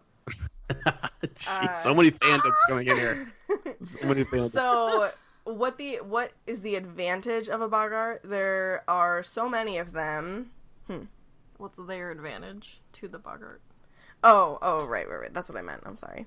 What's the class's advantage is that there's so many of them, the Boggart won't know what shape to take because it's going to come out and it's going to be so overwhelmed by all these people, it's not going to know whose fear to turn into. Um, so they all practice the spell together, which is ridiculous. This class is This class is ridiculous. ridiculous. We've seen this movie a time or two. and then, um, so Remus asks Neville what his greatest fear is, and it's Snape. That just makes me so sad. Yeah. I have to say, shout out to him for actually saying that in class. Yes. Like, yeah. it's super brave of him because he's an actual Gryffindor. Yep. For anyone that denies it, Mhm. like Yeah. it's super brave of him to like admit it in front of all these people. Yep. And I actually really hate that the class laughs. Um, but like nearly everybody laughs whenever he says it, and it's like that's just sad. yeah. His Yeah. greatest fear is a teacher. Crazy thing I just realized now though, when I was reading this as a 13 year old, I laughed. Yeah, But now I'm thinking, that poor kid. I know. Yeah. Perspective, man. Perspective. Yes, Ezra. Well, I just it, uh, there's different types of laughter. So I almost wonder if it wasn't like a, a sympathy laugh too. It could have been something where they were kind of, maybe not everybody in the room, obviously. You know, there were some who were actually laughing at him, but you know, you can imagine like a nervous laugh, like because he just said a teacher. Another Right. teacher is his greatest fear in front of another teacher. It's like, oh, okay, wow, Neville. Yeah. Uh, I, I will say, agreeing with Ezra, I laugh at everything. So regardless if Yeah. it's like funny, sad, I do- I do am too. nervous, Yeah. whatever, awkward, situations, I'm always. But it is sad. It's Yeah. it's Yeah. sad. For sure. I find um I find it interesting that Lupin well, not interesting, I guess a little bit funny, that Lupin immediately is thoughtful as soon as Neville says this and he's like, hmm, how can I work with this? Like how what a perfect situation really for Lupin. This kid just gave me gold. And I don't I don't wanna I don't I wanna be careful with this because know. because I this is a form of bullying on Lupin's part, and I'm gonna put that out there and say it. Um, I will say that I, I still kind of think it's a little funny. I'm sorry, it's a little bit funny that he forces him to come out into a dre- in a dress, but it is bullying, both on both how on else would Lupin's he part. like? I know, how yeah, I else don't. is he gonna like? I think it's a tricky situation. I agree. It is. It is a little mean and bullying on his part. Yeah. Especially in front of all those other kids because he's also Right. kind of demeaning this teacher. Yeah. Um, but he doesn't have a lot to work with. Like, what? What do you do? How to... do you make that funny? Yeah. Yeah. Mhm. Yeah. How do you make that He funny? didn't know Neville was gonna say Snape. This is true. Yeah, this no is idea. true. But like you know, he was like, "Oh, this is good." you know, I mean, like you know, that's what Lupin was Oh. thinking.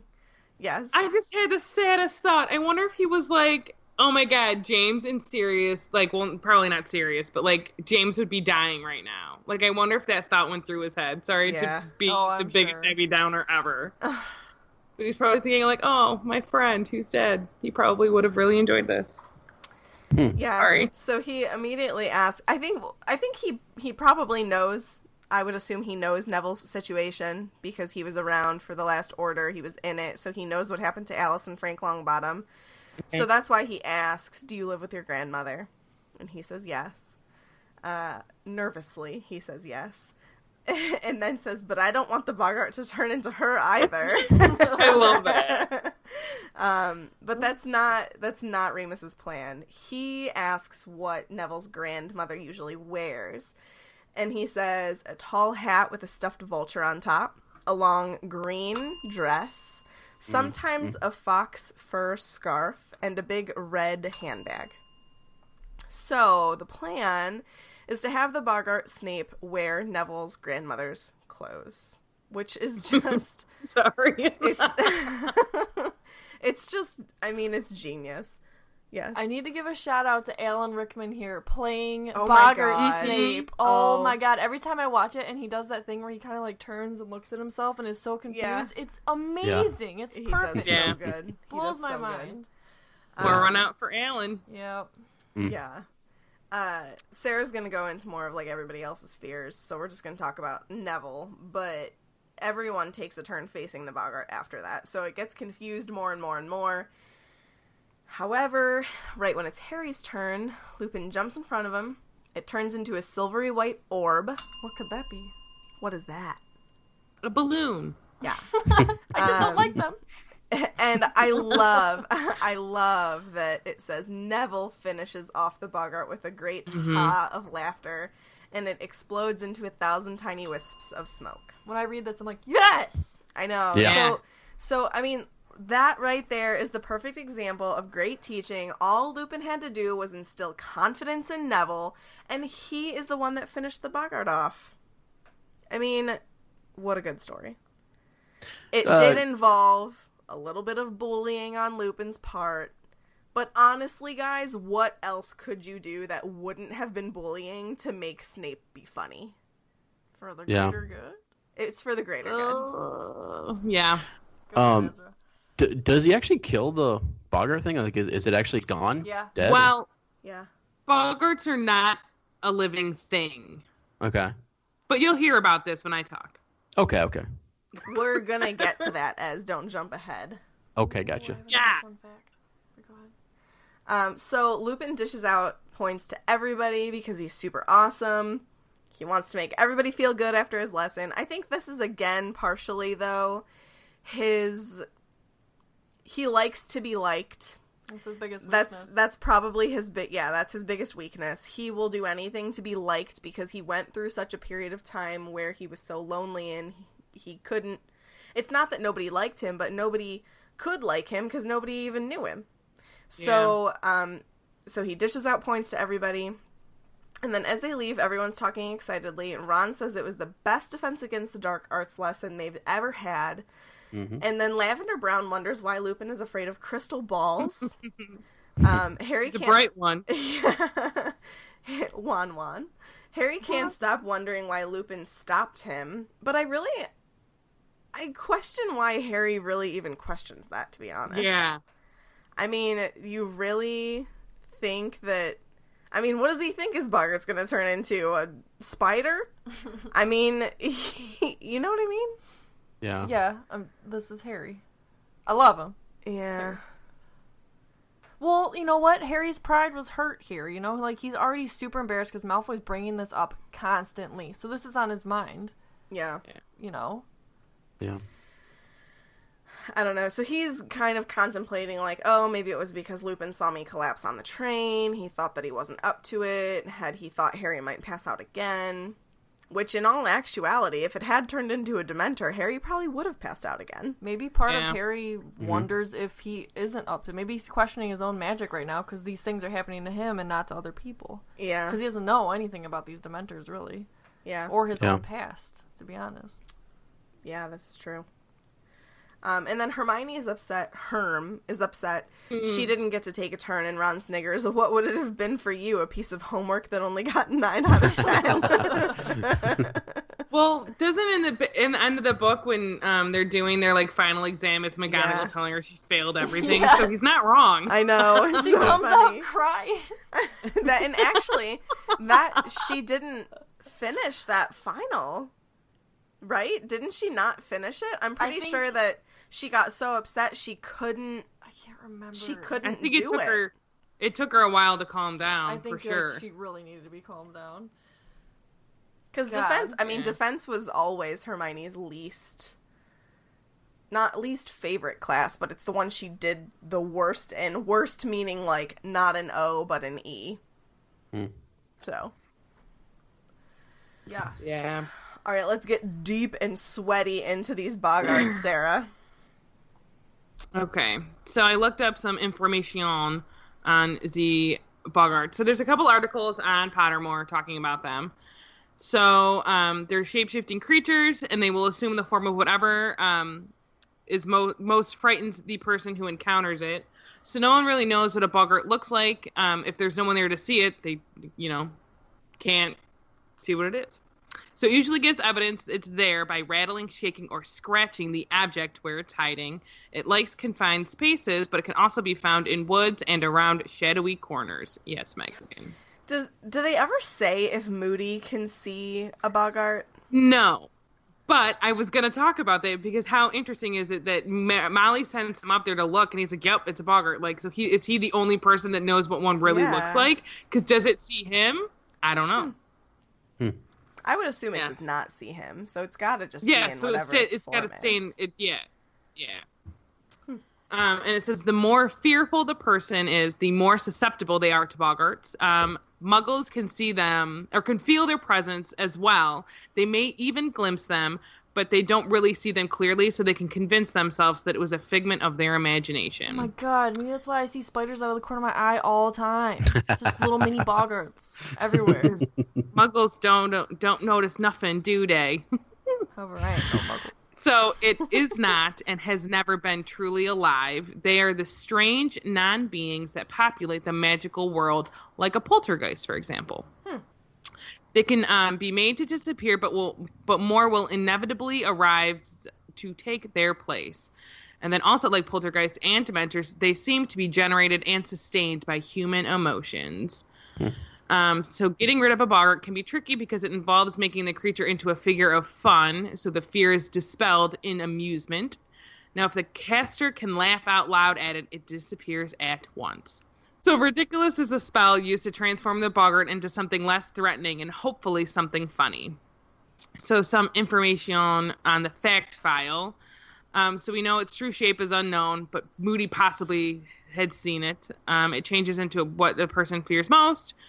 So Remus Lupin, Professor Remus Lupin, instructed the third years in Prisoner of Azkaban on how to repel the creature using Riddikulus, and they, you later he uses the boggart to help Harry um, learn how to defend himself against the Dementors using the Patronus charm.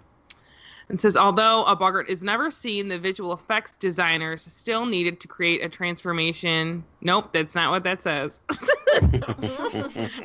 you um they to create the transition from the scary version to the laughable version they which they interpreted as a swirling tornado of the boggart's fearful and funny forms that's from like kind of behind the scenes which i thought was really cool That is neat. yeah. and then i wanted to see if there was like any kind of history on um boggarts like in actual real-time life and i'm pulling from wikipedia so because I tried to search it and I looked for in a book and I lost the book. Long story short, whatever. so on the Wikipedia, it says Boggart is one of the numerous related terms used for in English folklore for either a household spirit or a malevolent um, being, and it's inhabiting fields, marshes, or other topographical features. It also goes by like bug, bug. I'm gonna get this wrong. Bug bear, boogie, the boogeyman, stuff like that. Um, and it causes mischief and things to disappear, milk to sour, dogs to go lame. Um, I just think it's cool that there's actually like history and there's it's in some books as well. Farmer in the Boggart, um, which is cool. There's a Boggart or a Boogie in the Chronicles of Narnia because we were just talking about that. And then Susan Cooper has the Boggart and the Boggart and the Monster, which is cool. That's some fun things.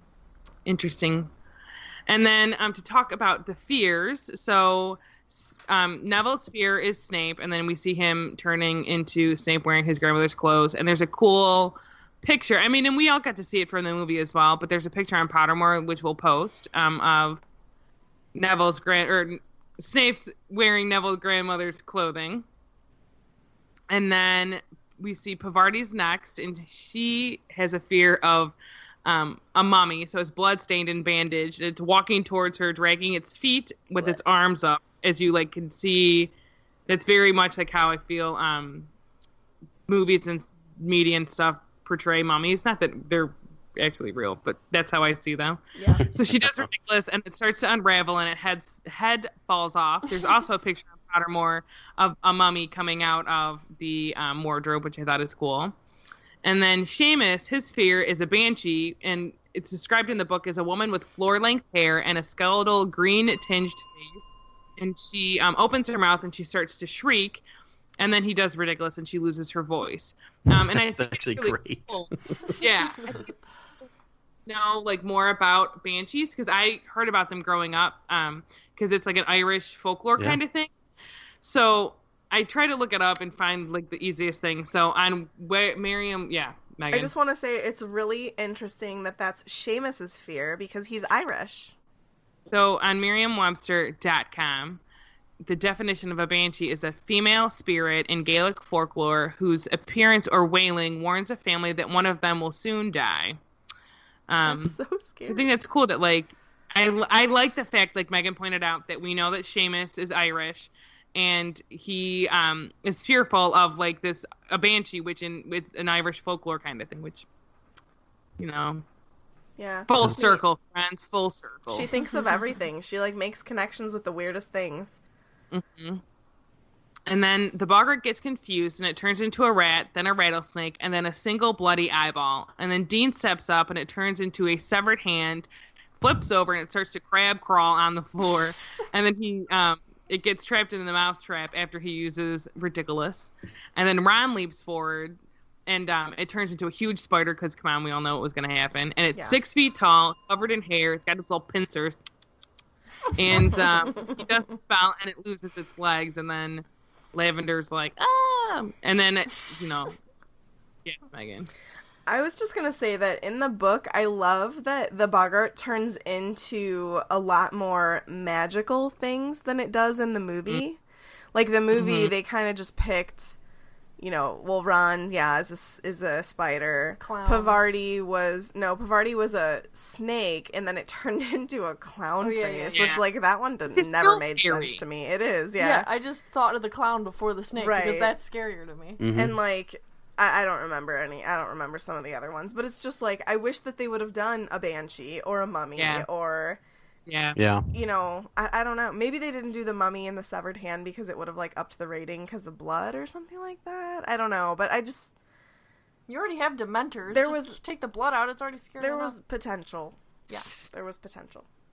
I do know dementus. that like having blood like that does potentially up the rating because I remember when Deathly Hallows was coming out, the trailer was released and there was that scene with Hermione and her hands were up and she her hands were covered in blood. Oh yeah. And that yeah. only that only came out for a very short period of time. And then all of a sudden, a new trailer was released, and it was Hermione, and her hands didn't have blood on them anymore because they weren't allowed to show that in a trailer because trailers are not rated. Mm. So they had to get rid of the blood on her hands for the trailer. Wow. So that could be why, but I don't know. Interesting. Yeah. All right, guys. Do you guys have any lightning bolt questions? Oh, I I do. Megan. You're gonna take mine. I know you are. What would your Boggart turn into? Oh, no, no. And Don't. You can only ask one. no, it's a No. two-part question. What would your Boggart turn into, and what would you turn it into with Riddikulus? Can I go first? Yeah, Yeah. go ahead. Uh, Florence, and I turn her back into Sarah. Yeah, I wrote- like, what? Wait, can you can you please try to do Florence's voice for everyone? Florence and that stuff. I don't even know what you say. Uh, I have to, I have to pee so bad. I'm gonna pee my pants. yeah, yeah. I, uh, I could do a better one later. No, I doubt it. Oh, Why does God. it scare you? Why is that your biggest fear? I, I, I just thought So it was funny. I don't know. No, I mean Florence just you know to see somebody possessed and taken over by something each and every week on the show is frees me. You know. I'm not possessed every day. I mean, some days you wake up and you- you wonder if it's Sarah or Florence that's waking up. Like, does it ever happen to you? well, Florence is not my oldest personality. That would be Suzanne. Okay. So if anyone, it's probably Suzanne coming out. That's crazy. I sound insane. That's great. All right, who's next? Megan. I don't know what my greatest fear is. Mine would definitely turn into a snake, but I'm having a real hard time coming up with something funny. Uh, I'm trying. A I'll try pool to think of noodle. something for you. A yeah! pool noodle. That's that's good. Or just a regular noodle. oh yeah, I would do a regular It noodle. just becomes a plate of spaghetti. it could become a fettuccine noodle. I don't know. Angel Yeah. hair pasta. I love me some angel hair pasta. I I'm want having some pasta. trouble with mine because my greatest fear is spiders, and that's what Ron's turns into. So all I'm picturing is like it wearing roller skates or its legs coming off like it does in the movie, but I can't think of my own. It could turn into one of those koozie balls with all of like the the legs that stick out all over. Do you know what I'm talking about? Yes. I was gonna say it gets tangled up in this web, but yours is way better. I don't know. I don't think my greatest fear is like a. I think it's more of like not obtaining. Like you know how he he was saying um Hermione's would be like failing everything. Mine wouldn't be like I don't know. Like I'm not really. I've not encountered like an animal that terrifies me. You know what I mean? Like I'm Yeah. not. I don't like spiders. I don't like all these bugs, whatever. But I'm not terrified of them. Sarah's fearless. I'm not fearless. sure. I mean, let's be honest. I'm the person that the ocean terrifies me. I don't and like, like the either. space terrifies me. And this sounds ridiculous, but giant objects terrify me. Like the fact that I know that the traffic light is like way bigger than it looks because it's far away freaks me out. If mine Uh. if mine wasn't gonna turn into a an animal, it would be it would be something with like heights. I'm not a Heights fan doesn't of Yeah. But like when people show, like if you've ever watched heights with no Titanic, boundaries. That's scary. Yeah, I'm not a fan of it. Like when you see like when you see like sunken ships and they show them like what they look like underwater, I'm it freaks Yeah, me out. I'm I- getting yep. goosebumps right now. I don't like mm. it. Totally agree. I have weird fears, all right? I have weird, weird fears. I get it. another I'm another one of mine is like I'm slightly claustrophobic. It really freaks me out to like think of like okay, I'm speaking like we just went into these caverns this weekend. So like you would think that that would scare me, but what I'm thinking is like tight spaces where like I literally get stuck in something and I mm-hmm. can't get out. Mm-hmm. that terrifies me. And I'm trying to think of a really Yeah. good example, but like I I can't right now. Like I get severe anxiety when I'm like clothes shopping and I pick something that's a size too small and then I can't get out of it when I'm in the dressing room. Like like that like it's like real anxiety. I'm like get this thing off of me. Like get it off of me now. And that's like how i feel in the dressing room while i'm trying to get it off. I don't know. It's really weird I will tell you, like- weird fear. in some haunted houses where like they have the the bit where like the sides are all blown up and you have to walk through. I hate that. Yes. And like that's the only part. Like haunted now as a grown up, haunted houses don't scare me at all because I'm like Oh, I know the whole thing is designed for people to pop out and be like, "Ah," I'm like, all right, cool. I know you're coming, whatever. but like when the walls, like they're puffed out, so you you're squeezed in it like those. yes I just don't. I don't like it. I don't like it. So I have to hold. Well, I typically make someone hold on to me anyways when I'm in one. So like I'm grabbing onto the person behind me, and I typically have the hand, or you know, I'm grabbed onto like the shirt of the person behind me. So like in front and behind. yeah So I like no, I, I don't like it. Like that that claustrophobicness, Yeah, I hate. same. I don't like it. Mm. Yeah. yep Sounds like you're still scared of haunted houses, honestly. No, that's the only part. Like if the haunted house, like oh, I can walk through it i and have be like, another one It's okay. You can you can admit it. It's okay. i have another fear uh, okay so katie sarah and i always do this corn maze every fall it's kind of like a tradition you and do it like- mm-hmm. yeah we did I'm um glad we made some good memories. Well, no one fell in the mud or peed their pants that time. So um but the gosh. one year we did it we didn't bring a flashlight and the whole idea that i was like in this corn maze i couldn't see the map i had no idea where i was i started freaking out it's I remember like, the second year, I got, I almost had a panic attack in there because we were so lost, and we I was like, yeah, I'm, I'm like, I'm like, I don't know where do we are. I feel like we're walking in circles. I have no idea how to get out. Like that, like it's just panic. I think Yeah. basically what this is coming coming down to is I have anxiety. Who doesn't nowadays? I know I have crazy anxiety. Yeah. Me All right, Ezra. okay. Besides Florence, what else do you have? Fear. Yeah, you Oh, need to give us a real answer. You that that's a cop out answer. oh, was it? Um, yeah. Let's see. Fears for me. Um, Are you gonna get scared if Florence talks for the rest of the episode? yeah, I might actually. Um,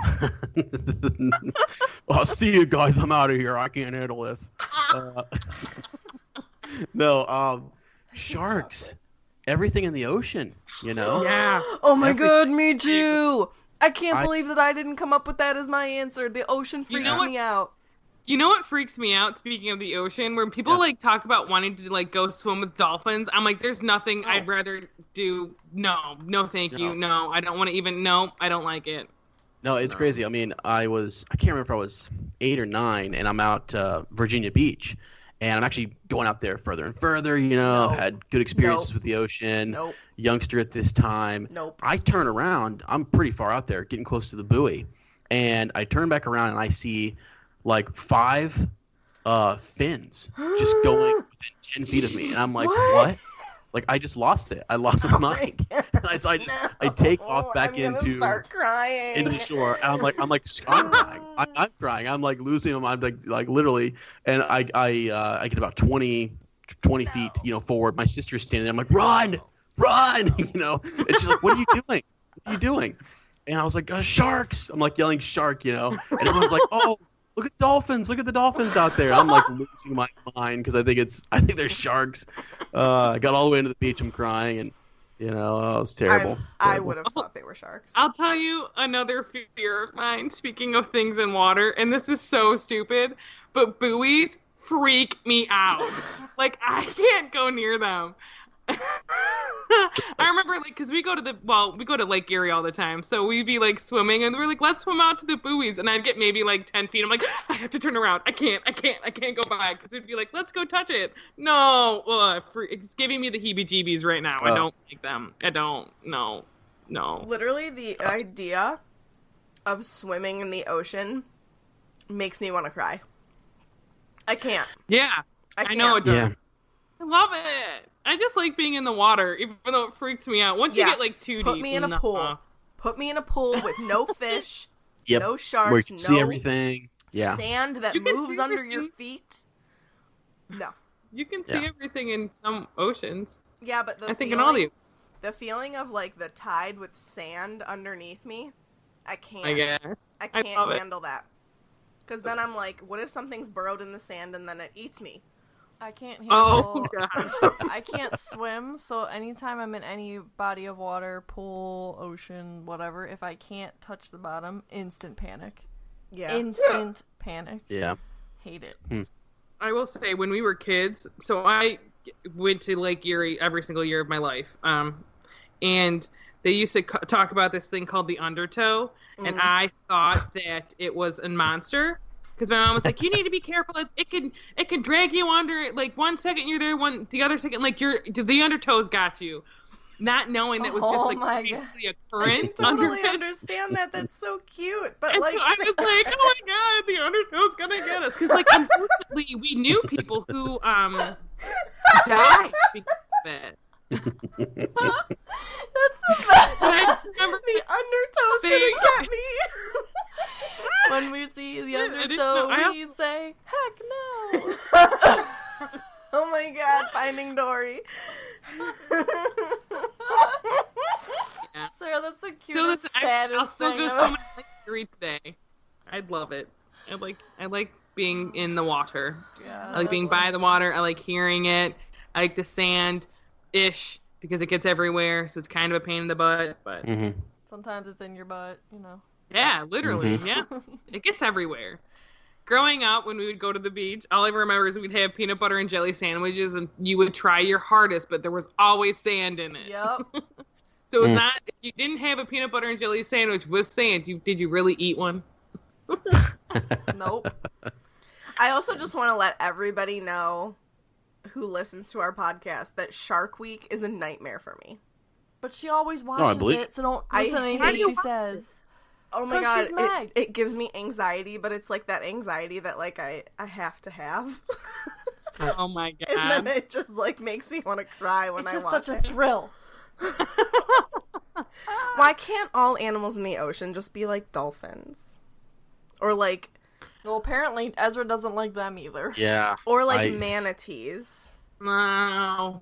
You know what also freaks me out? Like you know when you go to like an aquarium or whatever, and they have like the petting bit. I Yes. don't. I don't want to touch a stingray. No. Oh, they're so cool. Yeah. No. stingrays are really soft and cute. I I won't lie. I don't. The only time I like fish is when it's on my plate and I'm about to eat it. So. Guys, I hate the ocean so much. I don't even eat things that swim in it. Uh, I love me some fish. Love sushi. I like a good white fish. Like a tilapia is really good. I don't mind cod. I really like swordfish. Quite delicious. My first venture Salmon's into fish Tuna. is going to be getting fish and chips in the UK. That's going to be Oh, my first venture so into jealous. fish. Fish and chips. Mm. There's nothing better. Well, which is a lie, but fish and chips are really good. I hope I like it. We'll see. you won't. You'll you- you'll like it. They're you good. won't. Batter them up. Sarah I knows guarantee me. you. Yeah, they're fried. So, do you like tartar sauce? I, I don't know. Yeah, I do actually. Just slather a lot of tartar sauce Yeah. on there, Aw, and just sauce. focus on the chips. I will. Focus on the chips. I have a lightning bolt round question. Oh, do you? Yeah. What do you think a boggart looks like when nobody sees it? I really think it's just a blob of magic. I kinda- It's like a gray whisper. Yeah, I kind of Yeah. picture it like a wispy something, like almost Yeah. a It's a light, wisp. Like- almost not. Oh, will the Like? It's a wisp. I did think of it. I think it kind of looks like the end of a Dementor's cloak. Mm, I like that. I Yeah. agree. Ezra, what do you think? I. That's a great question. I have no idea. I was thinking this invisible kind of like misty, you know, looking spirit thing. I don't know. If it's invisible, can it look like mist? Yeah, well, you know, Katie. Uh, oh, this wordplay I'm over here. only one. Oh, I have a question. Yeah. And I think I forgot it, so let me remember. my question was. oh, do you think so? Like, I don't know if this was like a thing, but so when people are like more sad, like the world, do you think there's more dementors? Do you think there's more boggarts around when they like to Yeah. feed off Yeah. air? Well, if you think about it, during the second Wizarding War, there kind of was a feeling of despair spreading across the country, and Dementors were breeding off of it.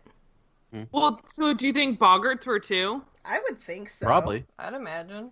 Because there's Yeah, more fear. Yeah, there's more fear in the world. I mean, war is a time of fear and depression. So, Yeah. yeah. Shout out to Big Gary bringing everybody down. Big Gary. oh, All right. would we like to go on to our fan story? It's kind of a long one, but it's worth it. This is a long one, but I Meg I have not read it. It's my first time, so I'm sorry if I butcher it. Uh, but Meg says that it's a very good one. Not that any of them have been bad; they've all been amazing. Okay, so this week the story comes from Lacey Michelle. So she says, "Hi, my name is Lacey Michelle, but you all might know me as the girl who makes Harry Potter mood boards in the group. By the way, they're all amazing. They Oh my are. god, they're so good. Yeah. They I like- have mine printed out and framed it. They legit give me feels. I need to, she's she's made Yeah. me my own and then like a Remus one and I it's amazing. I actually have a long Potter story, but it has a very happy ending, so stick around. When I was in elementary school, I struggled with reading. I was very good at spelling, writing, and reading out loud, but I had an extremely diff- difficult time understanding what I read, so I hated reading for fun. I barely scrape I barely scraped by in second and third grade with my hatred for reading, but when I got to fourth grade, I was told I wouldn't pass the class unless I got 17 accelerated reading points. When I made it close to the end of the year with barely any points, I decided I would read the book worth over 20 points so I could pass. You guessed it, it was Harry Potter. I hated hmm. the book. All these unnecessary words were all over the place. Nothing made sense to me. I was lost throughout most of the book, but I had at least managed to figure out the main concept. At one point, I actually started to like the book. It had magic, witches, fantastic creatures, Orbeez, and an enchanted mirror. The mirror scene was where I started to slow down and really concentrate. The scene with Harry looking in the mirror at his parents. It was the first time a book made me cry. I was 10 when I felt Harry's pain for the first time, but it wouldn't be the last. I couldn't imagine losing my parents or having my family broken up like he did. I rushed through the rest of the book to figure out if his parents were actually alive somewhere. When I realized they were really dead at the end, I hated the book again, but at least I learned enough to pass the accelerated reader test with enough points to pass fourth grade. Little did I know that I would eventually become hooked just like all the other swishers here. At one point during this Harry Potter madness and obsession, I turned 14 and some really heavy stuff happened. It changed me. I knew something was wrong with me, but I couldn't exactly I couldn't explain exactly what it was. I knew Harry battled battled Outer outer, demons. I read Dementors in my head. and villains, but here I was slowly being defeated by my own brain and heart. I knew it was depression, but it felt different different from textbook depression. I had bouts of extreme hyperness and silliness. I was giddy on the outside, but inside I felt like dying. As more books came out and I realized there was a connection to Harry and Voldemort, I related to him more and more. It was as it was if it was as if I too had a scar connecting me to a villain that wasn't myself. I continued to escape into the wizarding world for comfort, hoping that if Harry could defeat his inner demons, I could too. Seven years later, some more heavy stuff happened. My sister and best friend went off to college. My mom left my dad, and my dad attempted suicide. My little brother lost a dangerous amount of weight because of the trauma. And when my dad returned from the mental hospital a week after the attempt on his own life, our family dog died, probably of a broken heart. I was devastated. My family was torn apart, and I felt like I was trying to hold on to each of them as they were going in different directions. I turned to my favorite series during this time and thought of the mirror again, wishing more than anything to waste away in front of it, reliving memories past. I ended up flunking out of college and started having panic attacks nearly every day. Sometimes I would gasp gasp for air so long that my body would become numb and I would fall to the floor paralyzed. In those moments I wished my heart would stop, but it was beating for another, my fiance Joe. In all the heartache, we figuratively lit our wands for a beacon of light and got married. Immediately after moving in together, our apartment felt empty, so we got a puppy. Our family still felt small, so we tried for a baby and failed for two years. After two miscarriages, we were about to give up when we were gifted with a sweet red-headed baby boy. The joy still didn't keep depression at bay. My new family never erased the broken family I came from, and it never outshined the, the depression and mood swings. I also had postpartum depression for what seemed like forever, so I finally got help. I was finally diagnosed with bipolar disorder 1 at 26 years old, which is which in Harry Potter terms is like being on Felix Felicis while being surrounded by dementors. Giddy hmm. but depressing. I'll never forget what my therapist told me. She said bipolar 1 was dangerous because people don't recognize you're sad. She said I had high functioning depression and anxiety because I was always there. It was always there under the surface, but no one noticed because I looked happy on the outside. She warned me that I am in the category of people who kill themselves, and other people would say, but she was so happy. I thought of Harry Potter going to die for his friends. I always thought I would be doing my friends and family a huge service by getting rid of myself like Harry sacrificed himself in the war. Like killing myself was going to make the world a, a better place. But then I thought of my toddler. Suddenly I was Lily Potter, not Harry. I would do anything for my son, even die to protect him, but I remembered myself at 10 years old, reading the first Harry Potter book and weeping at a fictional child losing his mother both of us hoping that she was still alive. I never ever want my child to be in that situation, and I never want my family torn apart like mine was. So, despite being a die-hard Ravenclaw, I summoned a lot of courage that day and decided to become someone new. I decided to stay alive even though even through all the hardship. I decided to become the girl who lived. One year after I got out of the hospital, a year full of self-love and recovery, I discovered Swish and Flick. I just randomly decided to be a podcast listener and search for Harry Potter stuff.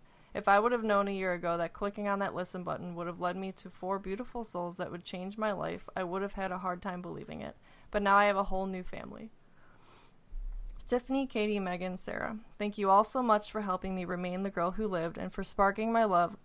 You guys are gonna make me cry. no, because I'm already crying. I think that's Whoa! why, because we're both crying. Ooh, I was holding it together there. All right. Thank you all so much for helping me remain the girl who lived and for sparking my love of Harry Potter all over again. Thank you for all the hard work on the podcast. I can't read this. Whew, and for creating a platform that would provide me with so much love and support and varying perspectives on a fandom I love. And finally, thank you for being amazing. Being amazing friends to me during these past few months. You made my birthday very special with your quote unquote owl deliveries. Each of you reflects exactly all the good things from your Hogwarts houses, and just wow. Thank you for spreading all the love and joy in this crazy world. Hmm. I love you guys.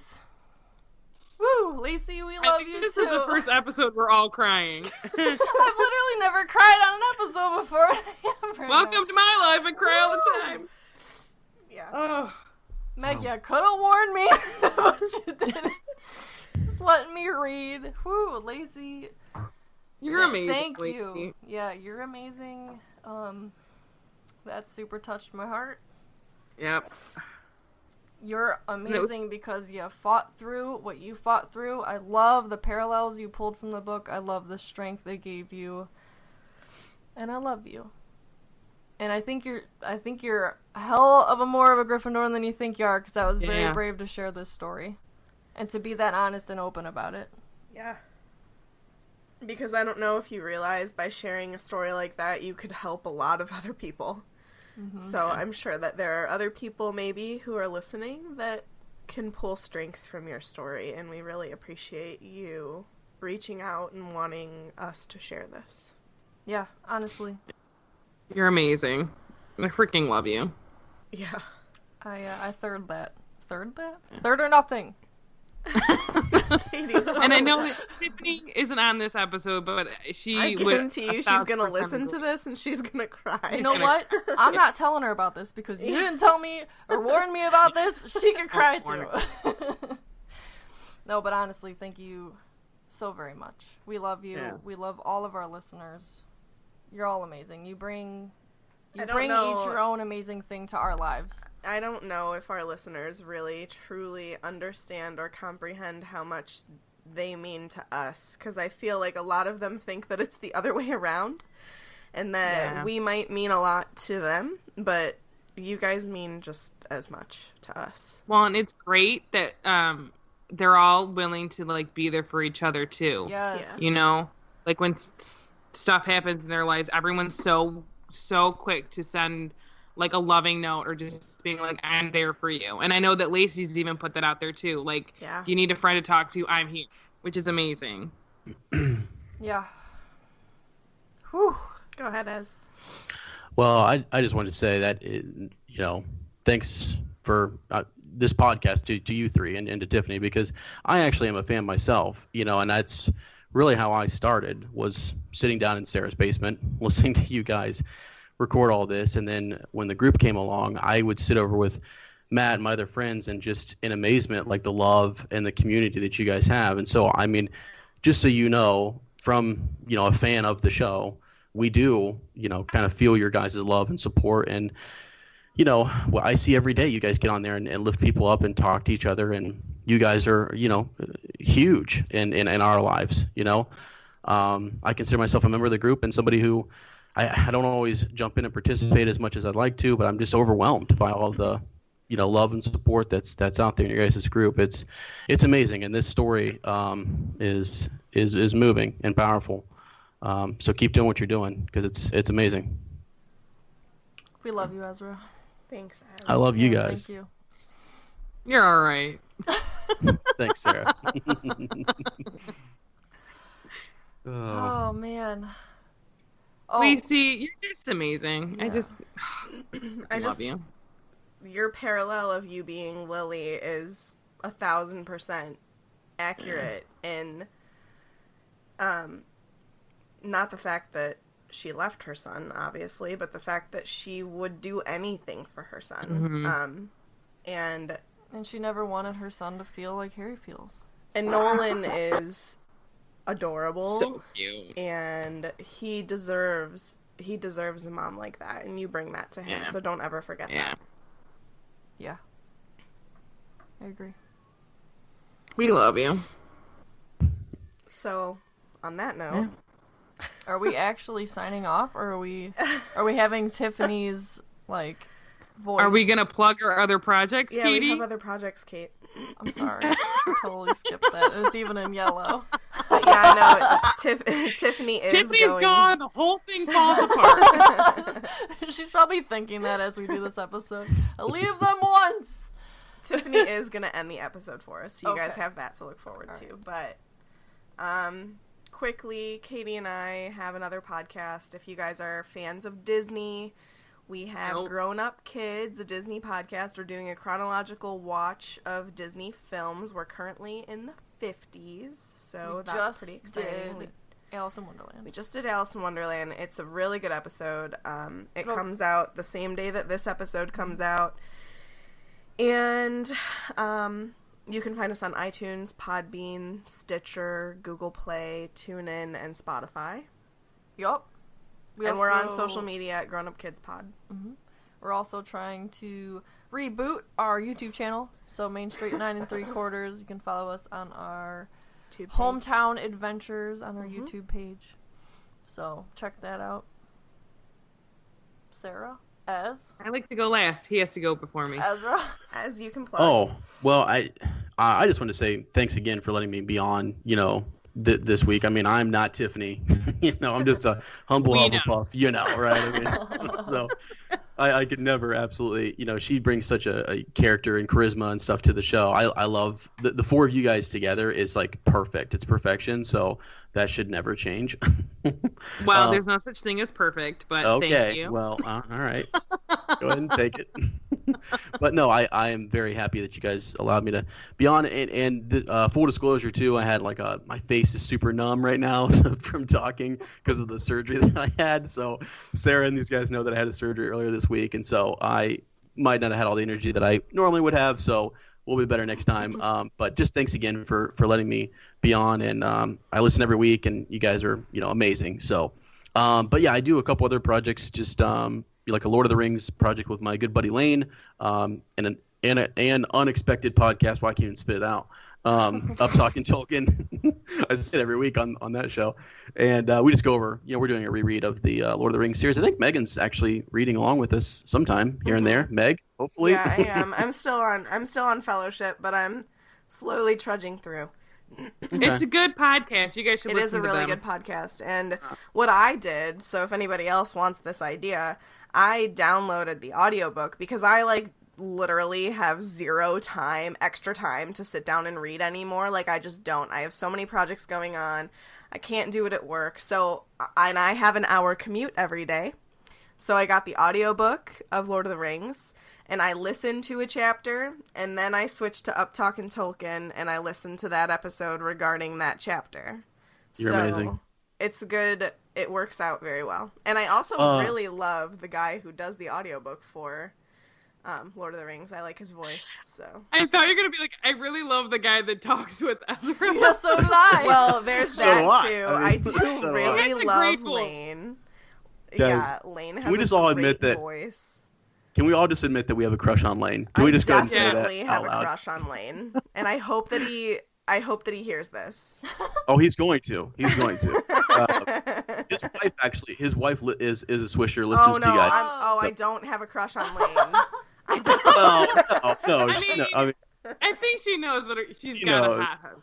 she knows. She She knows. knows No, you're he's he's a character, It's all uh, you know, of, of himself. married. He's no worries. he's a wild card. I love him. So, but yeah, check that out if you guys have time and you know whatnot. It, we're we're hoping Lane actually wanted me to ask you guys if I had time if we could do um you know like a collaboration sometime for Felix No. File something. Thanks, Sarah. I will. I will join you. We're in.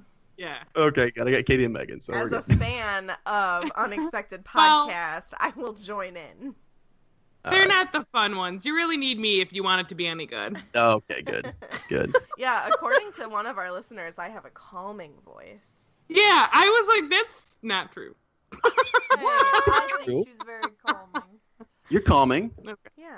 Yeah. I Lying is it. a sin. I enjoyed that comment.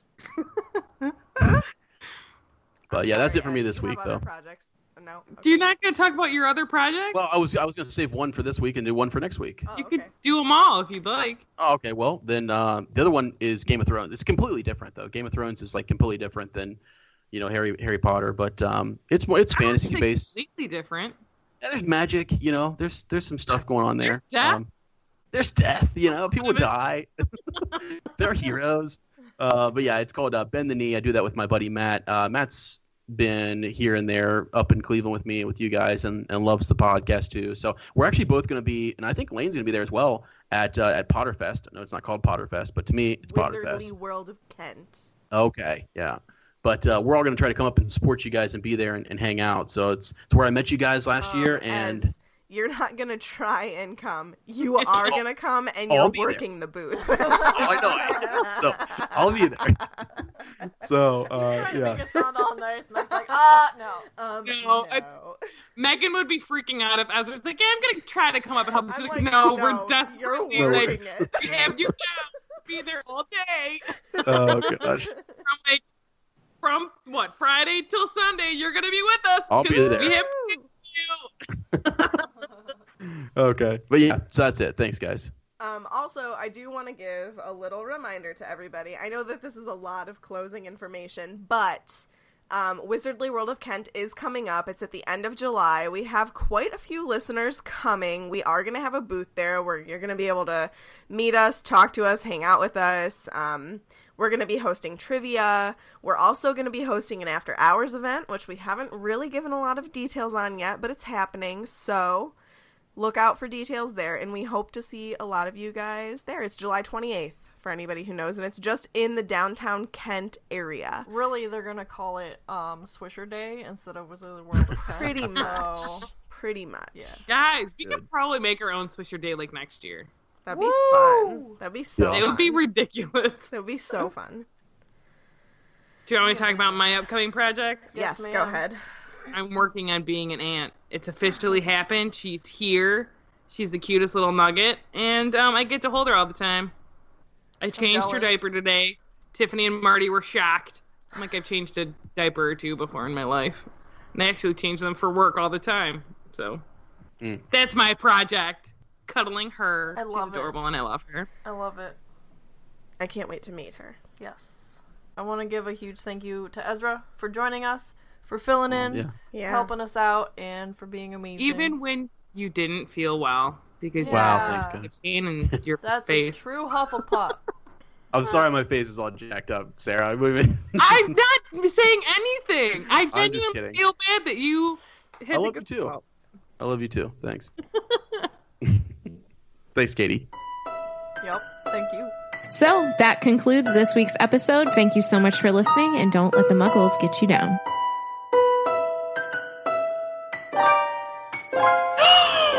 Amazing! Just with my voice.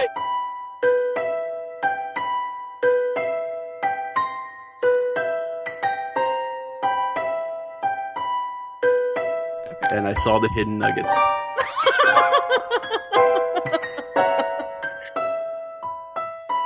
sorry. This is gonna be- Genuinely, I'm really sorry. It's okay. I'm I'm just gonna like. That's why I have this like. I'm just it's like a cool rag. I'm just sort of like uh huh, just holding everything together. I'm nervous. You're like really nervous. I don't think I've ever done this before. What's a podcast? All That right. was hot.